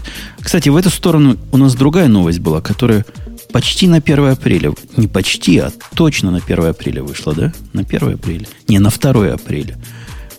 И тихо так прошло. Амазон-то выпустил убийцу Dropbox. Ксюш, а, ты не... видела эту штуку? Нет, я не смотрела эту штуку, не успела. Ну вот, Че? Бобук, ты заинтересовался, я чувствую. Я заинтересовался, даже пошел открыть. Мне почему-то Арстехника пишет ошибку. А что там было? Нет, она говорит Amazon Cloud Drive. А, но это Cloud Drive был, я так понимаю, раньше, да? Cloud Drive был раньше. И этот Cloud Drive был для специальных таких фич, там музыку синхронизировать, еще чего-то. Теперь они выпустили General программу такую, общего назначения. Ну, как Dropbox с Dropbox, файл Sync называется и позволяет тебе с твоим клауд-драйвом синхронизировать твои компьютеры, XP и Mac. Про Linux умалкивают за отсутствием этого рынка, видимо. Э, программа требует Java. Ну, собственно, да. Ну, что поделать. Но... И она предоставляет 5 гигабайт э, места, и дальше можно докупать. Ну, в общем, как обычно, как у всех. Ну, простите, но это же вообще никакого отношения к синкапу не имеет, в смысле, что синкап-то на порядок круче. Это ваша история с э, непонятным э, синхронизированием файлов э, для, даже не знаю для чего, для Cloud Drive. Это не Dropbox. Ну, в смысле, что это просто средство для синхронизации, да? Не, ну почему? Может, у них пока нет... У них там есть фо фоточки расшарить, все дела, что надо офисному планктону. То есть базовые вещи уже все есть, а все остальное докрутит. Но по большому счету Dropbox с Dropbox, вид сбоку. Они даже в одном месте хранят свои данные. Надо посмотреть. Надо на самом деле посмотреть, а то я буду голословен. Но я прямо сейчас вот пока очень большой фанат Синкапа. Я пошел им там зарепортил все, все баги, которые я нашел, потому что это все-таки альфа пока. Э, страшно рад, поставил на всех серверах. Э, значит, я теперь через Синкап ради интереса пытаюсь деплоить разные приложения и посмотреть, есть ли ошибка или нет. и всякое а такое. Как он, как он справляется вот с, с тем, чем трудно справляется и Dropbox с конфликтами, с параллельными апдейтами, со всякими штуками такими? Или ты да никак. Такие... Кто, послед... Кто последний изменил, тот и папа. Че? А вот пойди, Бобок, и носи файл, посмотри, как правильно люди китайские делают. Ну, я а как он справляется? А у него упрощенная система Distributed Version Control там стоит. И как они это решают? Кто, кто главный? Ну, они там и мержить умеют, и все дела. То есть они как такая простая, простой гид. Только под э, большие бинарные файлы заточены. Mm. Надо то посмотреть. есть ты сам выбираешь, какую Не, версию? ну, у него там все как у больших. То есть ты когда файлик, допустим, публикуешь, он появляется у тебя в локальном репозитории. И потом этот репозиторий пушится туда. Ну, ну представьте, как Git или Mercurial работает примерно тоже так же. Только легче с точки зрения накладных расходов. А бранчи делать можно? Бранчи, бранчи не знаю, не пробовал. Забранчевать свой файлик. Да-да-да. Ну, короче... Бранчевали, бранчевали, да. Google Drive, э, не Google, Cloud Drive от Amazon с Dropbox типа синхронизации мимо прошел всех. Вот Бобук вообще не в курсе. Ксюша тоже нервно не понимает, о чем мы говорим. А, наверное, что из этого вырастет в свое время. Он Prime же вырос в нечто, что даже с Netflix местами конкурирует. Может, и это вырастет. Мне сейчас гораздо больше нравятся те решения, которые не завязаны на чужой сервер. Например, у Synology есть прекрасное решение, которое позволяет тебе на твоем э, локальном сторидже, который стоит у тебя дома, сделать маленький, так, маленькое облачное хранилище. Я прямо очень, очень рад тому, как оно вообще выглядит. Ну, поскольку а, у меня Synology нет, а есть Pi, к которому подключен диск, то мы тут сидим как лохи на C-файл. C-файл. Ну, да-да-да. Да. Мне э, кажется... Я... Да это все все равно, ну, вот решение, которое нравится Бабуку, это не для обычных людей, а вот это как раз для обычных людей. Но, с другой стороны, если никто об этом не знает, и все так прошло тихо, то люди продолжат честно пользоваться Dropbox или как-нибудь там Microsoft SkyDrive и их подсадят на себя, потому что если у тебя уже есть Windows и у тебя уже там есть э, какое-то хранилище, то, может, ты и не будешь смотреть в сторону Dropbox, например. А нужно вообще нормальным-то людям этот Dropbox? Зачем? Да, нужно, ну, какой-нибудь файлик, например, передать. Это же такой простой Куда удобный способ. Ну, другу, я не знаю. Ну, Нет, фотографии, ты... которые ты не хочешь, например, выкладывать публично там в Facebook, которые... Да, да, да. Для этого, для этого есть другое приложение, для этого есть другое средство, которое мы обсуждали в самом начале. Большая часть людей до сих пор посылает такие вещи, простите, почтой. А самые продвинутые в виде меня поднимают специальный сервис, куда можно дропнуть файлик свой и без всякого дропбокса его раздавать. При помощи вот твоего любимого бобок security через obscurity.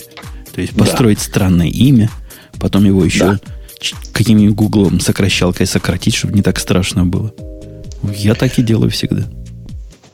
Да многие так делают. На самом деле, большая часть людей, ну, понимаете, мы, я каждый раз ругаюсь по этому поводу.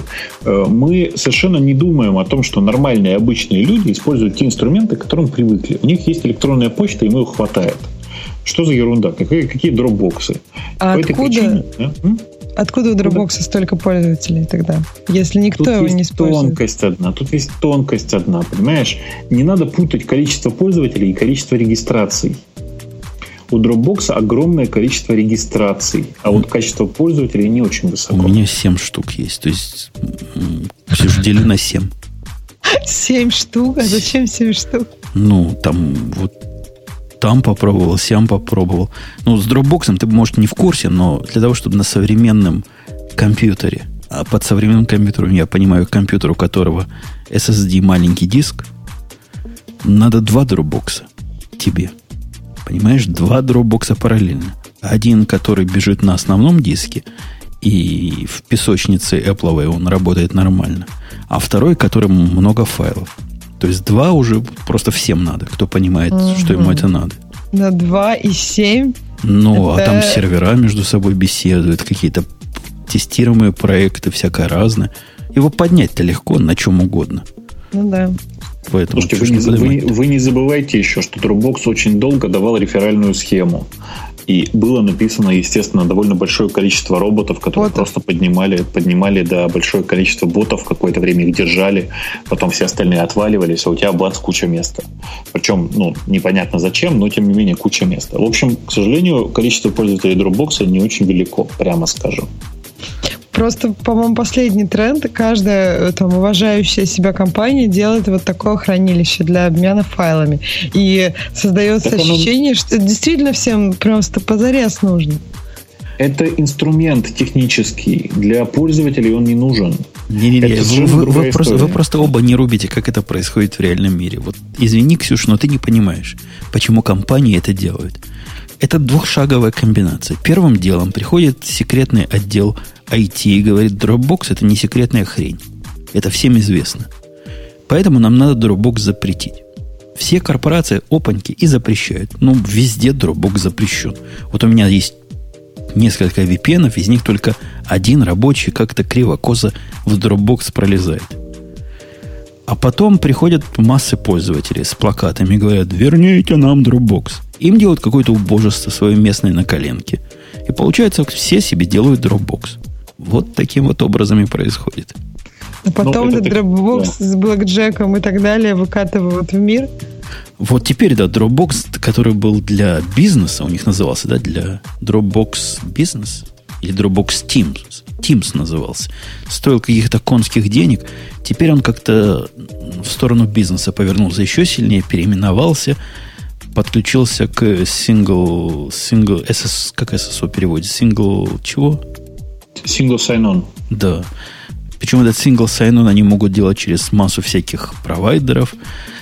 И говорят, мы в бизнес хотим. Хотим в бизнес, пусть нас... Какой бизнес? Господи, вы научитесь шифровать файлы до того, как вы их передаете. Потом о бизнесе поговорим. Ну, интересно тут, что они даже сделали поддержку Active Directory.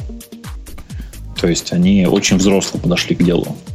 Но, э, конечно же, большие бизнесы никогда не будут хранить свои данные в Dropbox, по крайней мере, в ближайшее время точно не будут, потому что, конечно же, требования безопасности у корпораций совсем другие. Тут деваться некуда. Мне кажется, с этой всей инициативой Dropbox для бизнеса, они как-то плохо понимают. То есть там цена действительно как для бизнеса. Но ну, но? Ну, может, только очень маленький бизнес на это кинется. Остальным просто не разрешат такое. Ну, нельзя. Ну, ни, никто так не делает. Ну, что как дети маленькие. Ну, это же не для корпораций. Это для действительно, скорее, для малых бизнесов. Нормально. Для малых бизнесов аккаунт за 99 долларов в год, там сколько он, 100 гигабайт сейчас, с головой хватит. Ну, наверное, хватит. Наверное но в, у них же есть вопрос еще другой, типа как сделать шарит, шарит нормальные данные, как сделать аутентификацию пользователей через э, Active Directory, потому что пользователи же у нас плохие, они же не помнят э, там логинов и паролей. А тут у них раз через Active Directory все как есть, залогинился в Windows, у тебя общий доступ сразу. Все, короче, э, они делают как малому бизнесу вроде бы удобно. А другое дело, что малому бизнесу этот Dropbox никуда не уперся если им хочется сингл, сингл вот этот SSO и Active Directory, у них же есть майкрософтская версия, из, типа из коробки, которая все это умеет делать. Как которая... Sky, SkyDrive, да? SkyDrive, да. Которая, кстати, умеет шифрование. Оно как бы ограничено, но тем не менее умеет шифрование. Короче, плюйте на все эти дропбоксы, дорогие бизнесы. Идите на либо на то, что Бобук вам рассказал, либо на то, что я рассказал. И будет вам счастье. Я, да, я на самом деле хочу, чтобы люди перестали думать, что э, там сервисы типа Dropbox и Яндекс.Диска это средство для синхронизации. На самом деле это нифига не для синхронизации. Э, и точно не только для шеринга. Это на самом деле такие инфраструктурные сервисы, которые, вот, знаете, в этом отношении самым умным оказался iCloud iCloud, по сути, никакого диска не, предоставляют. Это средство для того, чтобы в приложении ну, у тебя на мобильном и на десктопе были одинаковые данные. Ну, не обязательно на мобильном и на десктопе, просто ну, на да. всех твоих устройствах были да. одинаковые данные, да. Да, да, да, да, да. И в этом отношении просто вот iCloud просто, просто шикарно работает. Э, я вообще ни, ни разу не заглядывал к нему под капот и не знаю, что у него там внутри происходит, но при этом для меня это очень хороший показатель. Я не знаю, как он там работает, но у меня ни разу не возникло необходимости туда залезть. А это значит, что он просто работает. А мы как раз без тебя тут, Ксюша, его сильно ругали. Он Нет, работает... ну мы не сильно ругали. Для, для разработчиков есть моменты, в которых, да, в которых у него не все работает. Мы, в частности, говорили про Core Data с э, синхронизацией через iCloud. А для пользователя он просто работает. Если ты спросишь Женю любого пользователя, все говорят, все хорошо, все работает. Почему разработчики такие негодяи не хотят себе в приложение вставить поддержку? Он же работает. Да потому что тупые. Это, это всем известно. Разработчики ничего не понимают во всем. Вот, например, а вот я не понимаю вот что. Вы знаете, было такое приложение, убогое, как мычание, и простое, как железная дорога, которое называлось «Пульс». А что простое это? Это же был един, была нормальная единственная RSS-читалка для андроида. Ну, типа, почему для Android? Для всего она и для iOS была. Такая простая, вот без затей RSS-читалка которая ничего тебе не давала, кроме того, что новости картинками умела показывать. Ну, и показывала какой-то директорий новостей. По-моему, это и все, что она делала. Вот этот пульс, я несколько раз на него смотрел, находил абсолютно бесполезность для себя. Ну, то есть, ну, картинки, конечно, хорошо, но для картинок у меня флипборд есть, который то же самое, только с умом умеет делать. С некой даже релевантностью порой. Или, если больше релевантности хочется, то зайт. А вот такой пульс, ну, какой-то не пришей кобыле хвост был. И вот этот хвост кобыли LinkedIn купил LinkedIn, купил LinkedIn за 90 миллионов долларов денег. Не денег, там часть денег, часть акций. За 90 миллионов теоретических денег. Ну, давай за, да, за 50 миллионов денег. И 40 миллионов фантиков. Да, и 40 миллионов э, виртуальных денег. Но, тем не менее, деньги действительно большие. И, по сути, чтобы вы понимали, речь шла идет о том, что за каждого пользователя, простите, за каждого пользователя было заплачено по 3 доллара. 3 доллара за каждого пользователя сервиса. Богат, 30, богато LinkedIn да. живет этот. LinkedIn. Очень так это вообще неплохо, да? 3, 3 доллара за каждого пользователя? Очень дорого. Это очень дорого. За 3 доллара за каждого пользователя, читателя RSS. Напоминаю, RSS-технология очень гиковская, и это гиковская аудитория, которая никогда ничего не покупает, э, совершенно неблагодарная, и чуть что сразу меняет э, приложение. Но LinkedIn нужен, как раз нужна аудитория, которая работает, а гики — это люди, которые работают.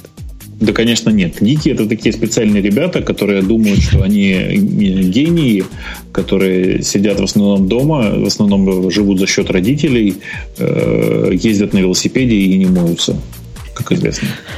Живут в подвале у родителей. Конечно. Вот, вот, американская специфика. А в России нет подвалов, да, у родителей, поэтому живут они на улице. Вот. Ну, слушайте, поскольку, если, поскольку, если, поскольку Бобок мой моется, он как girlfriend завел, она его заставляет. Прямо girlfriend полезное дело, доложу я вам. И ездит на автомобиле Dart от Dodge, поэтому он не входит и в подвале не живет. Но так, по большому счету, мог бы попасть в твой список. Вот, правильно пишут. В России есть кладовки. Живут, да, гики живут в кладовке. Не, на самом деле, на антресоль, на антресоль засунуть, гада. Пусть там скорчится. Не влезет антресоли и упадет эта антресоль. Она выдерживает, наверное, 3 килограмма. Так они маленькие, худенькие, жрать ничего не жрут, только сидят вот и гикают на своих хаковских компьютерах. Я тут зеваю, простите, у меня тут как-то я никак не могу проснуться, типа засыпаю совсем. Так вот. Непо- а, непонятный, да. ну непонятный шаг, что не крутись. Ну, понятно, убьет этот пульс. В общем-то, его не жалко, да. Это сейчас да. новая такая, не новая, новая старая. Купить, закрыть и, и всем хорошо. Хорошая girlfriend, пишут нам в чате, экономит 300-500 гигабайт на жестком диске. Ребят, давно пора переходить на клаудные сервисы. На клаудный girlfriend. На клаудную, да, girlfriend. Для этого есть специальное название даже. Тем, тем не менее, э, мне кажется, что история про покупку пулса – это история про покупку хорошей команды мобильных разработчиков. Ну да, вот Ком... под iOS, например, они даже э, Apple Design э, награду получали в 2011 году, поэтому я думаю, LinkedIn будет очень в тему такая команда да. разработчиков под iOS. Мне кажется, э, LinkedIn приложение само по себе очень слабое, и нужно было усиливать команду. Они сделали это таким забавным образом. На самом деле, с этой точки зрения, 50 миллионов это совершенно не бешеные деньги за большую команду, а там, я так понимаю, команда больше 50 человек. Так что... То есть по миллиону за, за Гаврика, да? Вот а это считается недорого в долене, ты знаешь? От полумиллиона до миллиона это норма при acquisition хайринге. Так что ну, это совершенно норма такая. Ну, вообще он, унылая была аппликация без всякого огонька и без всякой божьей искры. Я вообще с тобой согласен. Я считаю, что ну вот насколько был прекрасен в некоторых аспектах флипборд или зайт какой-нибудь, настолько же ужасно непонятным был пульс. Много раз пользовался, не получилось. Точно. Я с тобой. У нас есть численная тема, Ксюшенька Рыбонька. Численная тема по поводу прошлого и будущего. То есть, как прошлое переходит в будущее – ты видел ее? Пять пред, predictions, как это по-вашему? Предсказаний. Предсказаний. Предсказаний, да. Из будущего, которые попали в наши дни. Да, ну, да, да, да. Ну что? Странное. Да, ну давайте, давайте попробуем по ним пройти. Да, можно, можно. Я тогда начну с первого. Это машины без водителя, я так понимаю, да? Самоуправляемые машины. Но пока это есть только в прототипах, да? Но ну, я, насколько понимаю, Почему? Google, Google автомобиль раз, не продается. Разрешили их э, лазить по дорогам долины, ну, эти машины. Да, разрешили, но он не продается, то есть мы же не можем себе купить такой автомобиль пока еще. И мне кажется, что это все возможно только с, с нормальной поддержкой дорогами. То есть если это будет в, как бы, ну, двунаправленно, то есть не только автомобиль как-то все определяет, а еще дорога советует что-то автомобилю, то вот тогда это будет действительно полезно. А пока это просто машина, мне кажется, это будет несколько опасно. А вот меня вот эта история с гугловским автомобилем. Я, Бобук, ты видел историю, которую я опубликовался в Google+. Вопрос риторический. Ну, конечно, конечно же, конечно, я за тобой очень слежу, поэтому нет. Одна парочка, парочка увидела, что по дороге ездит машинка гугловая, без водителя. И снимает все вокруг. Они, значит, ее обогнали. Стали на обочине, начали заниматься естественными своими делами. Так. Ну, то есть, ну, как, как, как культура, размножением заниматься стали. И очень так явно, и показывали, значит, все это дело прямо в Google+. Оно, по-моему, пару дней даже на, на Google на Google сервисах можно было рассмотреть в деталях. После того, как я эту статью опубликовал, выяснил, что уже и замазали там, и все дела, но меня больше всего реакция гиков поразила. Знаешь, какая была реакция? Какая? У меня прям слезы. Вот я говорю, у меня слезы. Ксюша, у меня слезы на глазах. Они говорят, это, это говорят, это говорят хрень полнейшего. То ли дело мужики в ластах.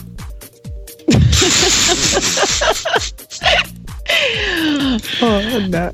Ну, понятно, почему белое население вымирает теперь. Ну, конечно, потому что предпочитает мужиков в ластах. Мужиков в ластах, и, да. Именно это так, а с ними размножение хуже идет. Ну, вот. конечно, ласты же резиновые. Это же известное дело. Это вообще странно, что она идет с мужиками в ластах. Ну, хорошо. Это была первая, значит, история из Prediction. Второе – компьютерное обучение, да?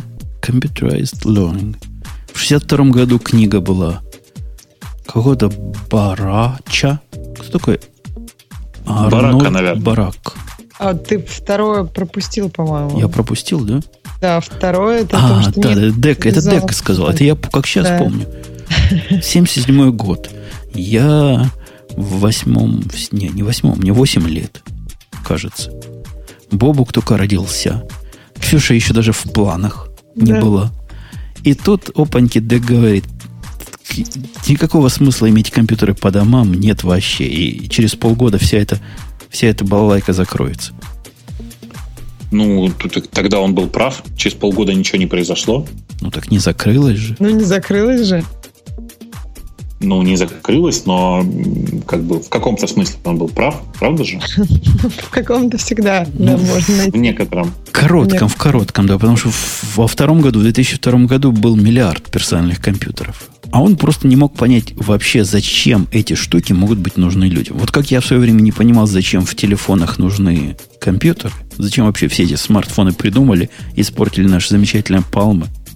Мое тоже сюда можно вставить. Так и он не понимал. Мы с ним оба не понимали. Вы просто не беливеры. Не беливеры. И у нас нет вижена. Да. Ну, и вот теперь компьютерное образование. Что там, что? Получилось что-нибудь? Ну, я даже не знаю. По-моему, ни хрена не получилось. Чисто компьютерное образование как не было, так и нет, и боюсь, что оно невозможно, потому что нормальное образование требует, к сожалению, преподавателя. Ну, там была, да, идея, что она будет, возможно, к 1975 году, я так понимаю. И да, это, это, это определенно не произошло к 75-му. Но тут есть картинка с тем, что э, вот вместо учебников теперь iPad, но, по-моему, это принципиально не меняет как бы, процесс вместо образования. текстбуков у них PDF текстбуки, которые да, да, да, да, на iPad. Вообще удивительно, как с этим совсем плохо. Ты, Бобок, имел дело с образованием когда-нибудь? Конечно. Ну, то есть, вот, имел конкретно дело или так, рядом стоял? Ну, я, я, сейчас, я сейчас очень интересуюсь всем, всем, что касается e-learning, так сказать, поэтому очень много всяких, да, всякого по этому поводу имел. В 89 году ваш покорный слуга занимался тем, что писал вот для продвинутых таких школ, которые хотели образованием таким заниматься, специальные системы для обучения – и в виде первого, так сказать, камня мы выбрали предмет история. Изучать компьютерную историю. Причем изучать историю через игры. Это так. такое сложное дело. То есть у нас были методисты. Вот конкретно методисты ходили по школам, пытались с учителями разговаривать. Чего же, значит, как они это видят? Ну, это то же самое, что с Фордом, который, если бы говорил, спросил бы народ, какой вам автомобиль надо, сказали бы, коня побыстрее. Вот то же самое учителя истории. Они вообще ничего не понимают. Вообще тупые, как, как пробки. С ними разговаривать бесполезно. Только время зря потратили. И, и им результат особо не нужен. Ну, то есть, ну, выкатили программу, там, обучающий курс истории. Я не помню, какое время, там про коней много было, помню. Лошади были со всех сторон. И там, и сям прямо. У нас программа умела э, ага делать, и ого делать. Все, все, что надо умела. Причем тут история и кого? Ну, как-то его, это была наша, наша, наша, наша фишка. Была. Это сложное дело. И, и до сих пор-то, собственно, нет никакого такого курса обучения вот для детей. Не как курсы компьютерные, где сидит мужик, головой разговаривает и показывает на свой дисплей вам в, в лицо. Ну, это что-то за обучение. Это как лекция, снятая на видеокамеру. Это ж не компьютерное обучение. Ничего, ну. ничего человечество с этого с тех пор не придумало, с тех пор, как я пробовал сделать Google. Нет, ну а всякие iOS-программы обучающие, которые, ну, например, вот изучать английский в форме игры достаточно продуктивно получается. То есть это же тоже e-learning, в принципе. Три человека, может, выучили 15 слов при помощи всего этого. Просто практически вот что получается, что программы общего назначения, например, флеш-карт какие-то программы, подходят лучше, чем специализированная, специализированный софт с конями и с... Вот это странно. То есть нет места, пока нет места, или пока никто не придумал, как обучающий софт делать в общем виде. А потому что, ты знаешь, дело не в, очень, не в общем виде. Дело в том, что пока что все, что касается образования в интернете, оно делается так. У нас будет образование как в реальной жизни. А, а нужно подходить с противоположной стороны. Каким должен быть процесс образования э, и что из современных средств можно в нем использовать. То есть как сделать такой процесс образования, который отбрасывает старые стереотипы только тогда может что-то и получится. Прямо сейчас ты совершенно прав. В современном e-learning, вот этом самом, используются просто попытки перенести э, то, что у нас есть в офлайне, в онлайн. Ну, типа у нас будет не просто доска, а электронная доска. И преподаватель у нас будет не прямо здесь, а где-то там сидеть, там через там, вебинар доступен. Ерунда, в общем. Ну, это все, что предлагает удаленное обучение сейчас. Лекция, ну, удаленная нет. лекция. Но ты видел позорные разные курсы изучения физики? Вот я одно время смотрел на это, думал, девочку подсадить, она как-то физику она не любит. А мне кажется, физика важна для человечества. Ну, это какой-то набор совершенно убогих программ, ну, как будто бы школьники для студентов писали. Там шарик ударяется об что-то, там как-то отскакивает, как-то криво-косо. Стрелочки вверх, стрелочки вниз. Ну, какой-то 80-й год у них там на дворе. Слушай, да на самом деле никто не может сделать нормальное приложение про физику, но кроме ребят, которые занимаются играми. Ну, то есть понятно, что все, весь раздел, который касается гравитации, должны были делать Rovio, потому что Angry Birds есть Angry Birds. А, и там они же могли, наверное, сделать э, там, грубо говоря, все, что касается там, не знаю, параболических э, э, тех самых траекторий и всякого такого. Но, Я думаю, они э, могли бы и оптикой заняться тоже в эту сторону. Прицеливаться, да? Да. Да, они могли бы на самом деле все переживаю, что в современном, в современном и интернете люди почему-то делают то же самое, что в реальной жизни. А это ведь совершенно другая история. Что насчет Курсера, спрашивает нас. Ты, Жень, ты на Курсере хоть один курс прошел? Да, я ходил на курс функциональное программирование там, на скале. Я не то, что для себя ходил, я думал его записать весь в виде видео и своих орлов учить. Ну, нормальный курс такой, но, собственно, это книжка. Это просто да. книжка. Да, да, да, да. Это лекции, просто лекции, больше ничего. А лекции меня всегда удивляли, зачем нужны лекции, зачем нужен живой человек у, на сцене, который пересказывает книжку. Ну, у него можно спросить, например. Да, много ты вживую. по курсере спросишь у него. Нет, ну, по курсере нет, но если вживую, то в этом есть смысл. Ну и вообще человеку а, обычно легче понимать, когда это, ну, как-то эмоционально. Ну, то есть, вот, когда ты видишь какого-то другого человека, который это говорит. Ну, это просто такое мнение психологов. Большинству людей, кому-то нет. Большинству Но это, людей это потому, что большинство говорит. людей женщины. Да, это потому что большинство людей женщины, всем известно, что девушкам, девушкам, девушкам гораздо легче воспринимать, когда им что-то кто-то рассказывает. А мне, мне гораздо комфортнее ну, я так понимаю, что... когда это написано буквами. Почему? Потому что я перечитать могу. На паузу ставить не надо, понимаешь? Ну, ага, ну почему тогда на курсере так много людей? И я сомневаюсь, что это большинство девушек. Блин, я... ты, ты перестала уже пить коньяк по утрам? Откуда ты взяла, что на Курсере много людей? Ну, достаточно... Ну, это популярный ресурс, в общем-то. Ну, Блин, есть... ну, откуда ты это взяла? Да, ну, что такое популярный ресурс? Нет там большой аудитории. Мы, ну, скажем, она для... Может, ага. может быть, для гиков, но то, что все, каждый практически гик встречный, поперечный знает про этот ресурс, это уже говорит, что у него есть некая популярность. Это ведь да ну, я вот я, я вот уверен. Сейчас я спрошу, знаете ли вы об этом ресурсе? Вот, вот я сейчас да, спросил. Давайте. Знаете ли вы курс, как она, кур, кур, курсера? Курсера, курсера да. Вот Курсера, знаете, знаете скажите да, не знаете, скажите нет. И посмотрим на результат. Надо так было что... один и ноль. Кто? кто, кто чуть-чуть знает, а кто знает побольше. А к сожалению расскажи, или к счастью, курс... Да, а?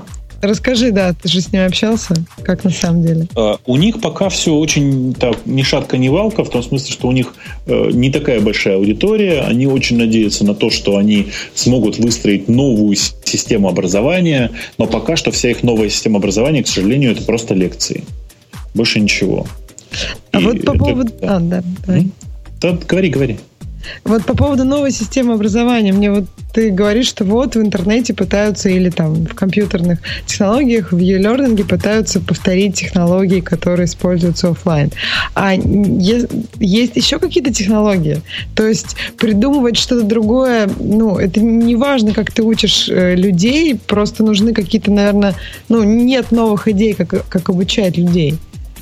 Поэтому... Давай, давай, давайте так скажу. Вот смотри, вот я, например, э, для себя внезапно открыл, вот э, после этой поездки в Лондоны, да, в смысле в Британию, что э, я до недавнего времени был уверен, что NLP как технология не работает вообще. В смысле, что не, не, истории про нейролингвистическое программирование как таковое не работают вообще. Теперь я уверен, что нет, нифига, они работают, но работают только для английского языка и только в очень маленьком, очень узком сабсете. Mm. Okay. Тем не менее, вообще вся эта теория, она появилась в середине 60-х годов, э, и это была, но, это была, была новая прорывная психологическая теория, теория по тому, как взаимодействовать э, с людьми. Э, сейчас появляется огромное количество разных новых методик, как правильно учить людей и особенно детей. Эти методики постоянно появляются, но они сейчас все делаются с учетом того, что, точнее, без учета того, что у нас есть новые технологии. Понимаешь? Мы э, все привязаны намертво к этому нашему чертовому офлайну. И до тех пор, пока не появится достаточно большое количество людей, которые думают про онлайн как про самостоятельную сущность, а не добавление к онлайну, ничего радикально нового здесь, к сожалению, не произойдет. То есть я как бы считаю, что мы просто совершенно зря замкнулись в офлайне. Некоторые считают, что мы в онлайн все ушли, а на самом деле нет, мы до сих пор все в офлайне. Нет, мне кажется, тут ответ простой. Когда в онлайне будет ну, когда в онлайне можно будет абсолютно полно существовать, когда это будет не просто там набор гигов, ну, не, не, ну сейчас не так много людей существует полностью в онлайне. Все-таки офлайн а не режим... надо полностью. Понимаешь? Не надо полностью. Есть огромное количество деятельности, которую ты можешь делать только в онлайне. И, и есть огромное количество вещей, которые, собственно говоря, тебе в онлайне не мешают. Говоря прямым текстом, прости, в, в онлайне гравитация штука условная, и тебя как бы тяготение не, не ограничивает. Э, у тебя mm-hmm. в, больше того, в онлайне у тебя время понятие относительное, понимаешь?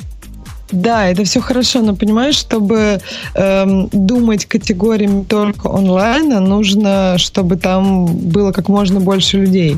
То есть, если тебе некому там продавать свои идеи в онлайне, ну, скажем, не некому, но это не такая большая аудитория, как в офлайне еще. Вот весь вопрос в том, как, где аудитория, и чем больше аудитория, там и, там и идеи. То есть тут, пока, значит, тут, не, не так Тут, Бобок, знаешь, есть какая да. проблема? Да. Вот представляешь себе такую интересную, допустим, физическую обучающую игру, в которой можно манипулировать основными постоянными. Да.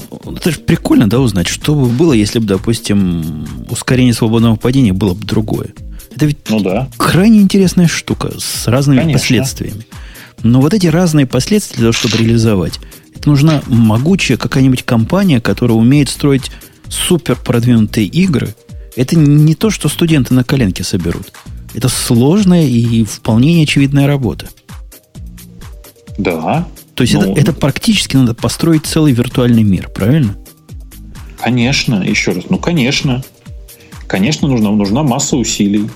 Конечно, в идеале этим должны заниматься, я не знаю, какие-нибудь Близзарды. А, то есть этим должны заниматься ребята, которые являются специалистами. Там, если мы говорим о том, что это игровая форма обучения, а ты об этом сейчас говоришь, то, конечно же, этим должны заниматься специалисты по играм.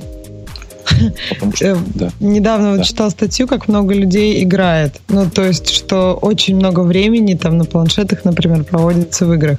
И мне кажется, видимо, ответ, почему этим занимается не Blizzard образованием, потому что людям приятнее играть, и они готовы больше денег вкладывать в свою игру, чем в образование. Ну, Тебе так кажется. Тебе так кажется. На самом деле, давай так, у каждого третьего человека на Земле есть дети в их на, и, на детей тратится денег сильно больше, чем на игры компании Blizzard сейчас. Нет, я Знаешь? тут согласна, но эти дети, они вот как раз не хотят, обра... ну, то есть у них есть желание поиграть, ну, то есть необходимо, чтобы это как-то понимаемо было родителями, что и образование для детей гораздо важнее, чем игра. А так это роди- родители это понимают, но просто вот я как родитель, когда в свое время пытался помочь своей дочке. У нее были проблемы в зазубривании. Я понимаю, вот зазубривание тупой информации, таблица умножения, также известная. Прямо у ребенка были проблемы.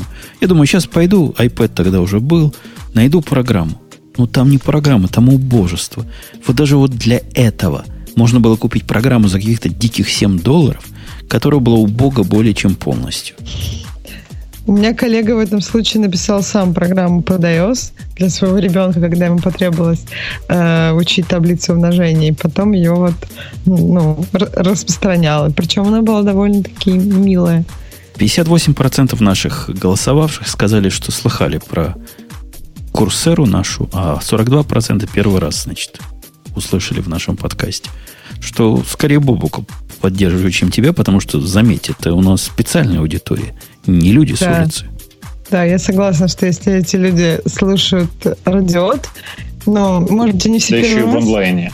Да еще да, и в онлайне. Еще и да еще и смогли в чатик зайти, да еще и догадались, как написать двоеточие плюс один двоеточие, то это... Все, курсера просто вообще никому не известно. Никому не известно. Телевидение умрет через 6 месяцев, сказал Дерри Терил Занук. Э, он был там главный на 20 20th Century, Century Fox. До сих пор эта компания есть. В 46 году он сказал, что ну, кто будет смотреть в эти деревянные ящики пялиться.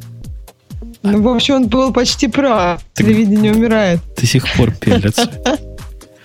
Да, ну да, пялятся. Я вчера несколько часов пялился, Бабук, смотрел, знаешь, твой сериал, который ты мне рекомендовал. Который? По Мартину, который.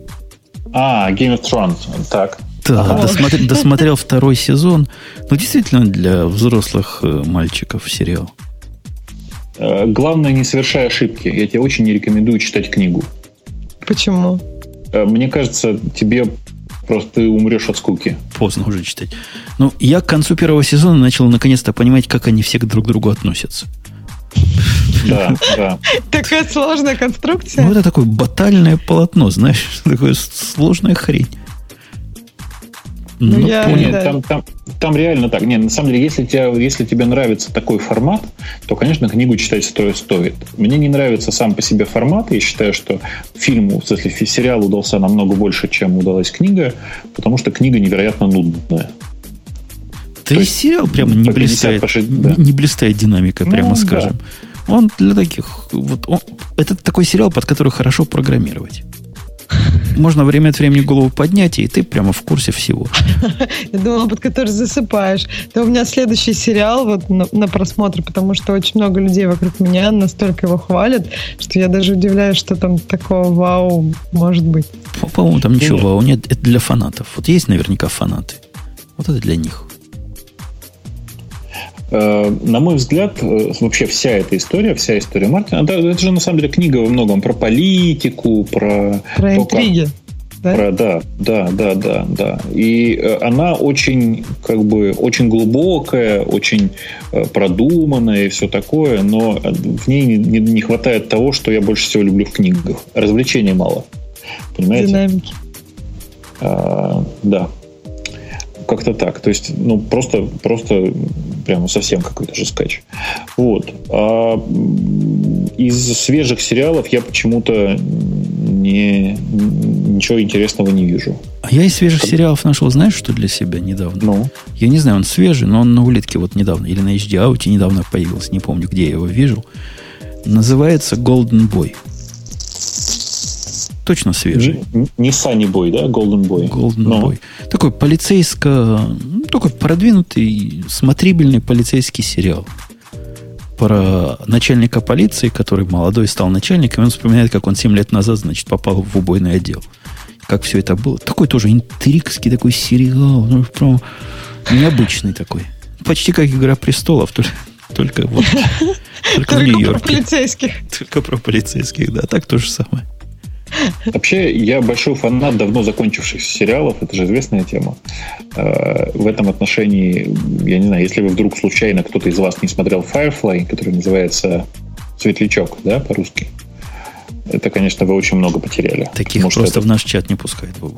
Мне кажется, их нельзя пускать в наш чат, да, да, это совершенно... А ты, кстати, видел, да, я недавно э, обнаружил э, встречу, как легендарную встречу актер, который играл э, главного персонажа, это, собственно, Рейнольдса в э, Firefly, вместе с Инарой.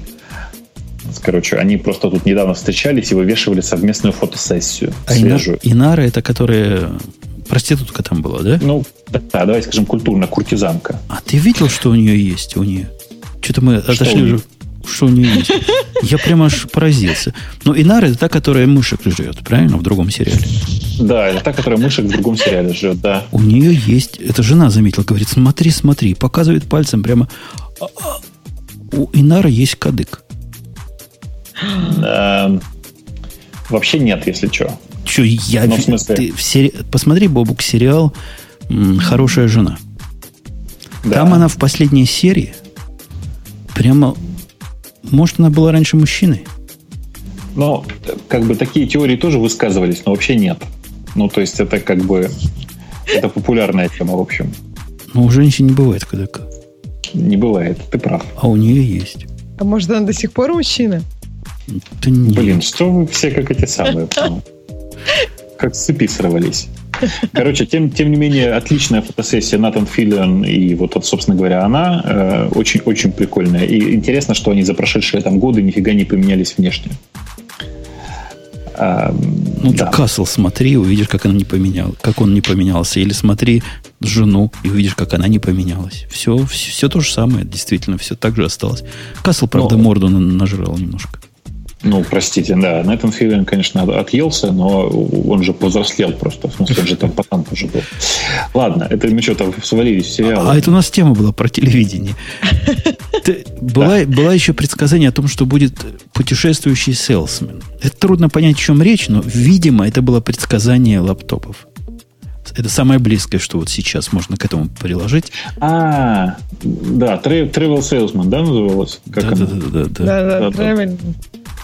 Да. Ну, превратилось в ноутбуки, нетбуки и всякое. Нет, вся- а у них тут как-то они дальше про Leap Motion вообще говорят.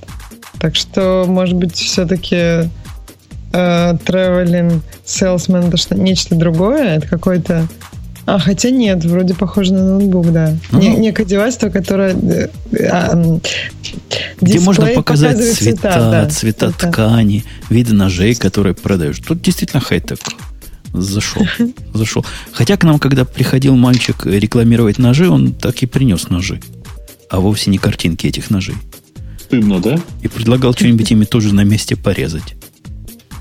А Ну, просто с там- пылесосом не приходил? Не, с пылесосом это тещи мои приходили. Она любит, когда приходит. Говорит, все по пылесосу. Такие ребята хорошие.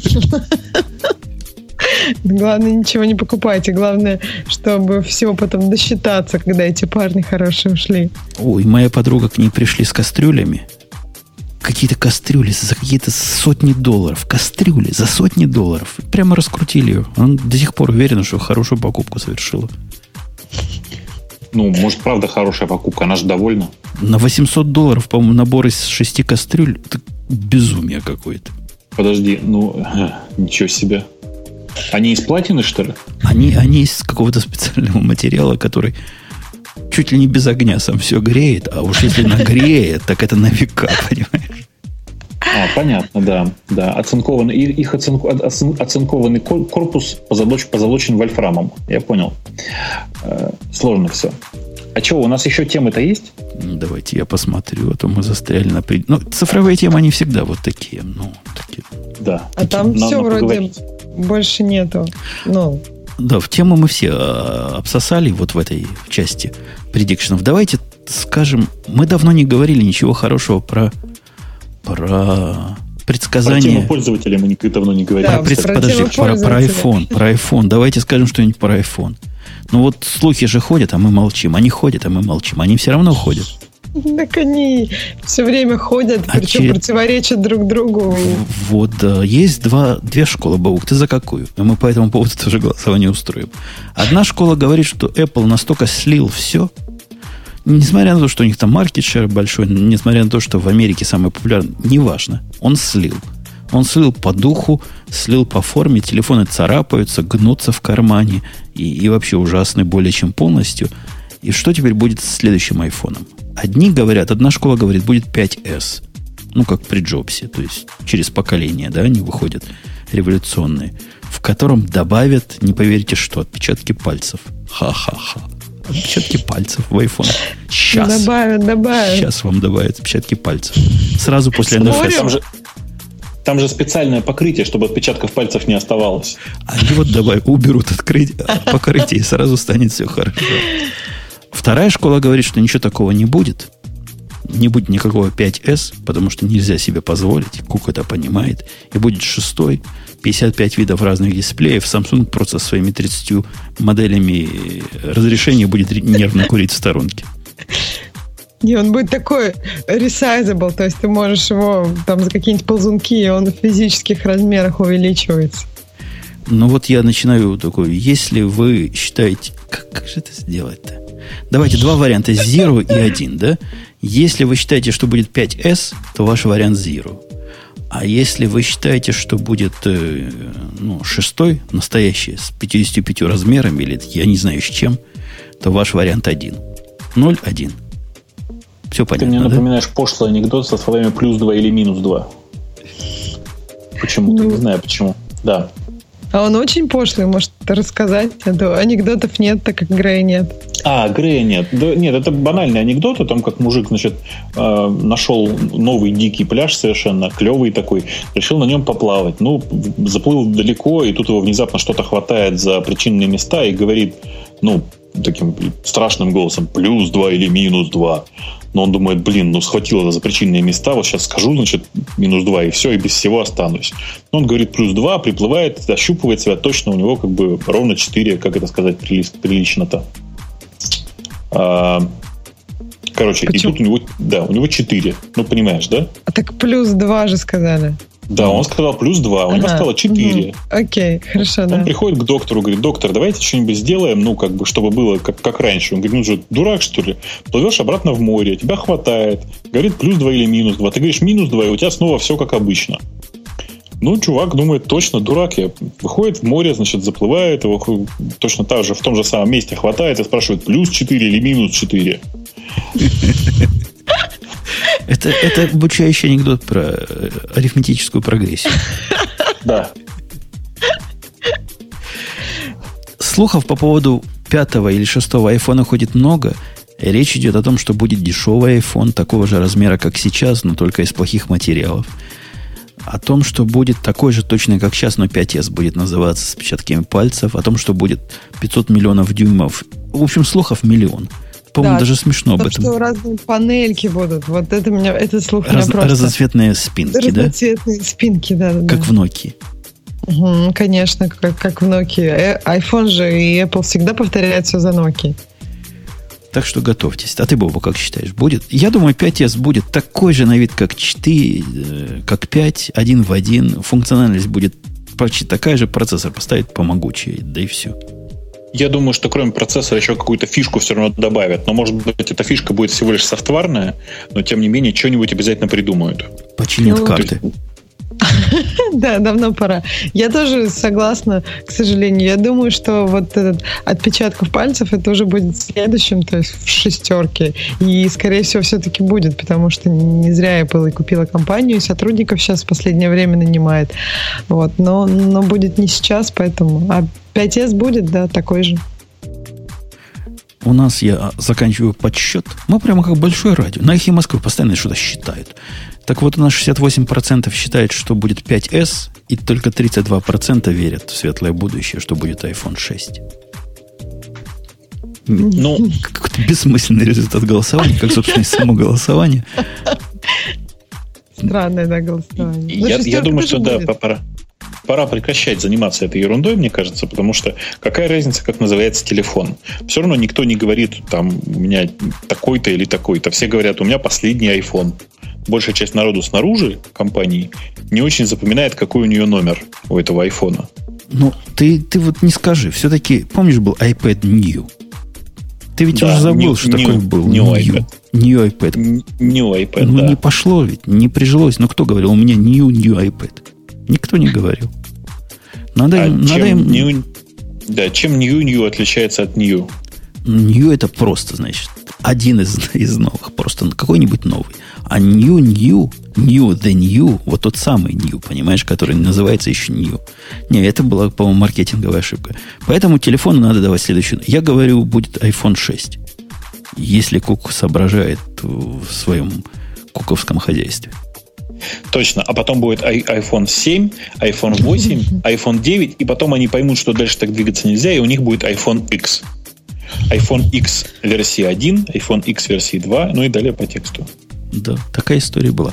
Ксюшенька, рыбонька, я думаю, надо тебе передать микрофон в зубы, чтобы ты угу. рассказала о темах наших слушателей замечательных и, и замечательных, дважды замечательных. Замечательных, замечательных, замечательных. А, ну, тут первая тема – это определение тор-коммуникации в сетевом трафике. Я тут длинная статья, которая, а мне а кажется... Что это, а что это они? В смысле? Ну, прекрасная тема про то, что на самом деле э, в вашем сетевом трафике очень легко обнаружить трафик от Тора и, как следствие, считать, что вы негодяй и сволочь. Да, и что-то скрываете, как минимум. И заподозрить да. ваш, вас во всех смертных грехах, да. Да, да. Ну, но тема, конечно, так себе и совершенно не для, не для окончания шоу. Да, но вот да. следующая тема Бобок без бороды тоже, мне кажется, не, не очень серьезная для окончания а, шоу. А кто из них Бобук? А я не вижу, простите, все, надо пойти на сайт посмотреть, да? Да, да, да, да, да. Там какой-то убер-хумор, Бобук. И две морды. В общем-то, обе плохо влазят в iPad. То есть совпадают в этом с тобой. Это я понимаю. Ну Но я тебя успокою. iPad mini. iPad mini. Пойду посмотрю, пойду посмотрю, да. Подожди, ну. а беленький разве мини? Какой-то большой. Не, Края рам, у него рамочка большие, вроде... рамочка. А, да, да, один. Ну, да. вот в этот, может, Бобуки влез, да. Но он не похож на Бобука как раз. Да, кстати, как-то... коммент. Не похож, да. Что-то как-то там все... Картинки не грузятся.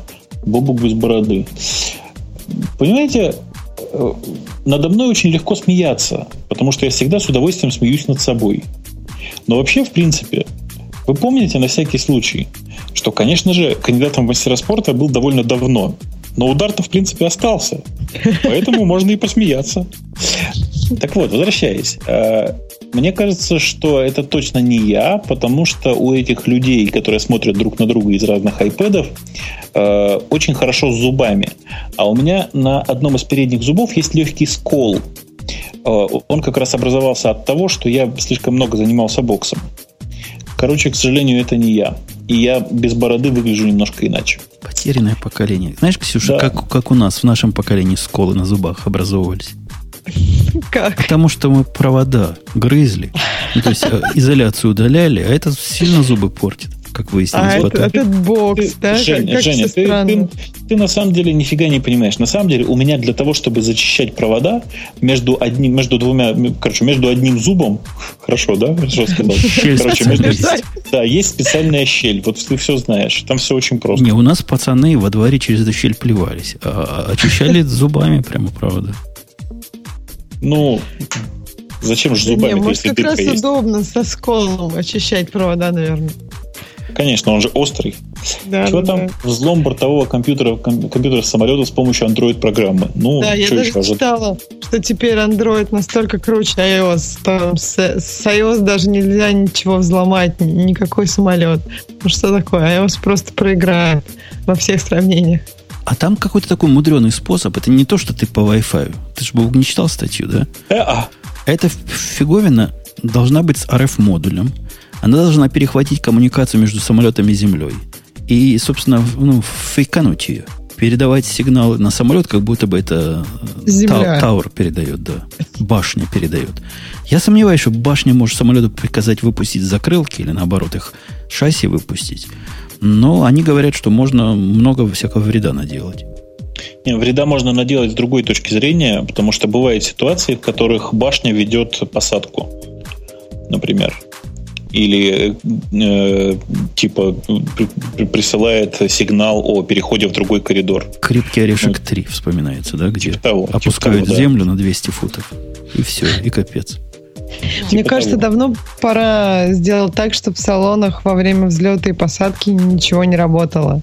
Никаких девайсов. Ну, то есть не так, что просто стюардессы ходят и говорят, уберите а ваше как? устройство. А как?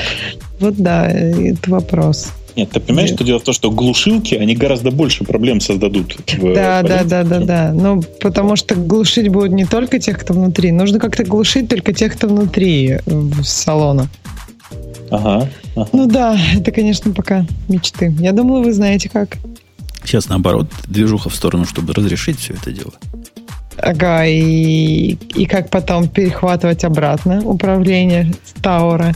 Ну, вот это вопрос, вопрос. А шифровать его надо, не знаю. Придумало человечество. Они ж, небось, как дятлы посылают открытые сигналы, которые можно схватить и сфальсифицировать. Ну, придумайте как-то поумнее. Я вот считаю, что нужно в другую сторону развивать самолеты. Я вот как человек, летевший в самолете вчера, хочу вам сказать, что вообще все плохо.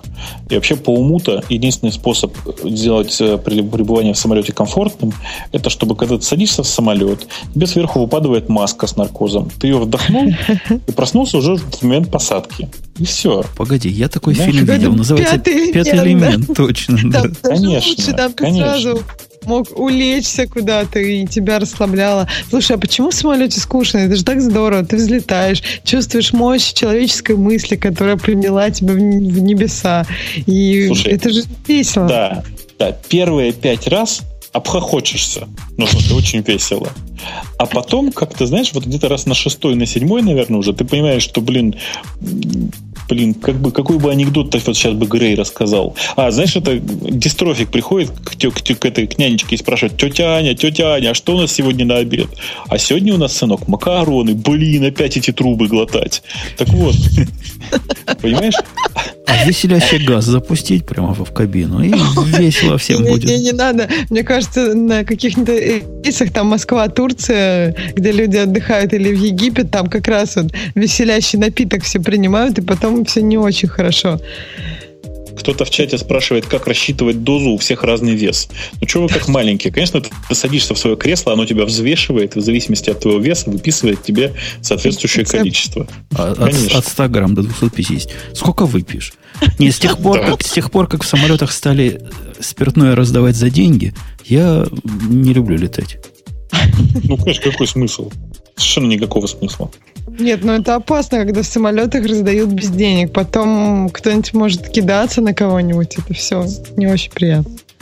Ну, там на всяком самолете есть этот самый агент под прикрытием с револьвером или точно, даже точно. с пистолетом. Я, я, я в кино видел, да. Агент под прикрытием там есть обязательно.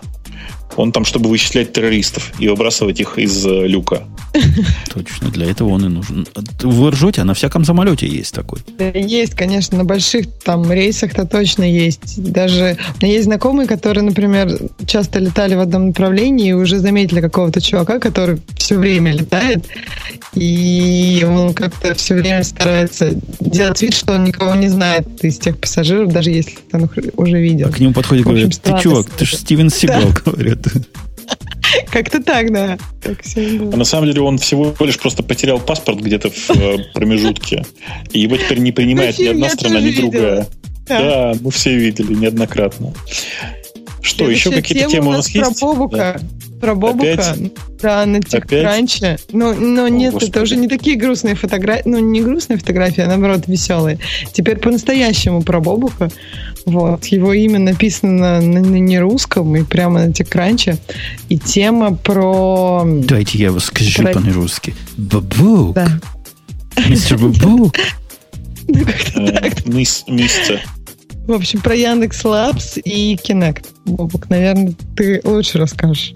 Да, да там нечего рассказывать. Еще раз, ребята в Яндекс Лабсе в рамках нашей э, обычной работы с разными вузами, это была в частности работа с Carnegie Mellon, э, предложили ребят студентам из Carnegie Mellon сделать э, интерфейс для, ну, то есть телевизор будущего, каким они его видят. И сделали в результате такой странный немножко интерфейс, который управляется жестами, который там типа про социальность, про всякое такое. И это, конечно же, просто vision. Это не продукт, а просто, ну, такой, типа, как бы мы хотели видеть наше будущее. Ну, вот они его сделали. Ничего такого там нет. Текранч, как обычно, написал, потому что, ну, потому что Яндекс, и потому что, типа, телевизор, и потому что жесты, и потому что Facebook. Это, короче, круто, и всех будоражит. Погоди, а у меня есть пров- провокационный ничего, вопрос. Давай. Какая-то была в прошлый раз манса, которую мы не обсудили, что Яндекс выкатил систему э, мгновенных платежей через Твиттер, а Твиттер его через сутки заблокировал. Нет, это ерунда какая-то. Это разные две истории у меня совместились в мозгу. у тебя совместились две истории. Одна про э, платежи через Твиттер. Это не Яндекс запустил, это ребята, сотрудники Яндекса на коленке для себя через наш API сделали сервис, который позволяет платить через, да, через Твиттер. А блокировать его ничего не блокировали. А кого-то же заблокировали вот такого. Это другое. Это ребята из Яндекс Labs делали приложение для Фейсбука, которое Facebook заблокировал когда-то давным-давно, ну там давно, давно, давно это, было, да, да, это старая история. Три месяца назад, да. Ну ладно, мне же главное Яндекс подколоть, а то я, я не получаю свои пайки от Google за это. Как, как-то так себя подколол. Так. Потом это сегодня это старая Google, история, баянистая. Да, ты сегодня на Google как-то слишком много наезжал, мне кажется, в честь э, юбилея. Ну, звеняйте, ребята, звеняйте. И, ну, собственно, PayPal заблокировал пользователя, это мы вкратце обсудили. Я думаю, да. все. Да. Ой, как хорошо. Это значит, что я сейчас смогу просто лечь и поспать, да? Сравнение Монго с другими NoSQL я не видел, но зато я видел другой. Я в гиковский выпуск даже заготовил. Два слова. А? Произвели люди сравнение, практически бенчмарки, такие реальной жизни, разных э, очередей. Брокеров очередей. Ну, Бобок, догадайся с одного раза, кто победил всех. Uh, RabbitMQ? Нет, ZeroMQ. ZeroMQ, а, да. Я хотел сказать. Это же не, не настоящее сравнение. Ну, конечно, да. ZeroMQ рвет всех на маленьких и средних сообщениях.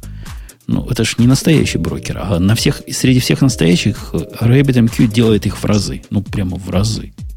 Там, по-моему, в три раза до самого близкого конкурента в среднем. Такая эта тема уже прилетела в э, гиковские темы. Да, да, она, она там в гиковских темах у нас стоит. Мы, может, поговорим про нее, если захотим.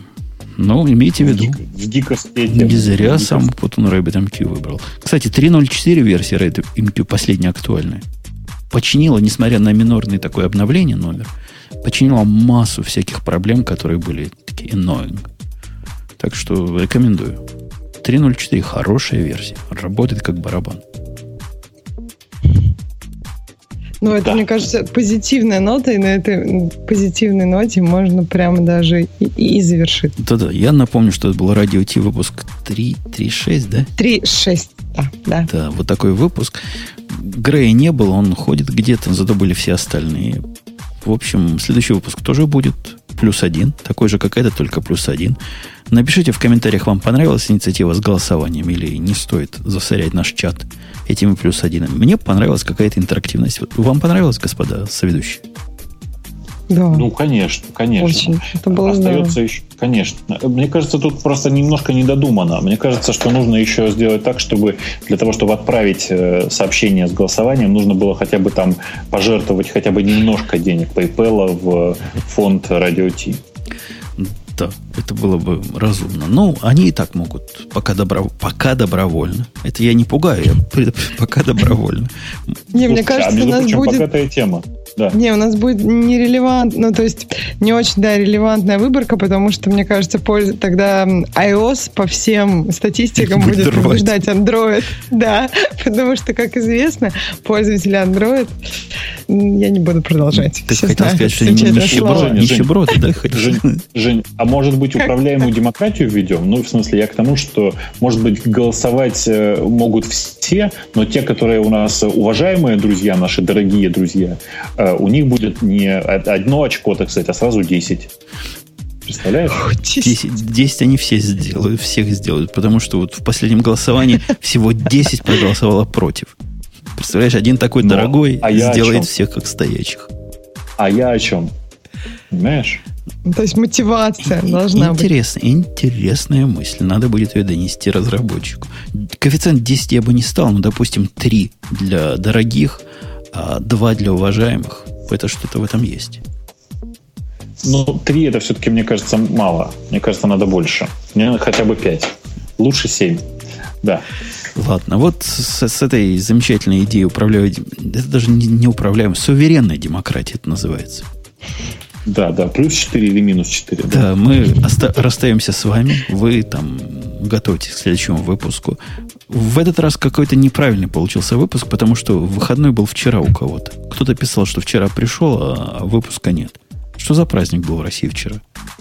Не знаю. Не было Боб- Боб- это был- Нет, вчера в России был крупный праздник, Бобук уехал. День космонавтики. Вы Не работаете теперь в день космонавтики? Да нет, все работали. Ну. Мне кажется, это был индивидуальный праздник этого товарища, и он хотел, чтобы Радиот поздравил его в индивидуальный праздник. Ну вот, извиняйте, хлопцы. Не получилось. Приходите в следующий раз, будет, в следующий раз точно будет суббота. Вот сто процентов суббота и почти сто процентов, что кто-то из нас тут будет. Бобук, ты вернешься уже из, из турков? А, Тут есть одна сложность. Да, я вернусь, но может так оказаться, что в субботу я буду по пути в Киев. Но я уточню на неделе и посмотрим, может быть, все сложится лучше. Будем надеяться на лучшее. Приходите, нажимайте кнопки, сайт radio-t.com. Специальная зеленая кнопочка, известная всем, и всем будет счастье. Все, всем спасибо. Соведущим спасибо, что пришли. Ксюша просто как молодец. Каждый раз. Конечно. Кроме, кроме Конечно. тех раз, когда не приходит. Да, кроме... Ну, это, бы, это была другая страна, я там не могла найти интернет. Я не так быстра и проворна, как А Бобук. вот у Бобука спутник всегда с собой. Да, молодец. Да. Все, до следующей недели. Пока. Пока услышимся. Пока. Пока.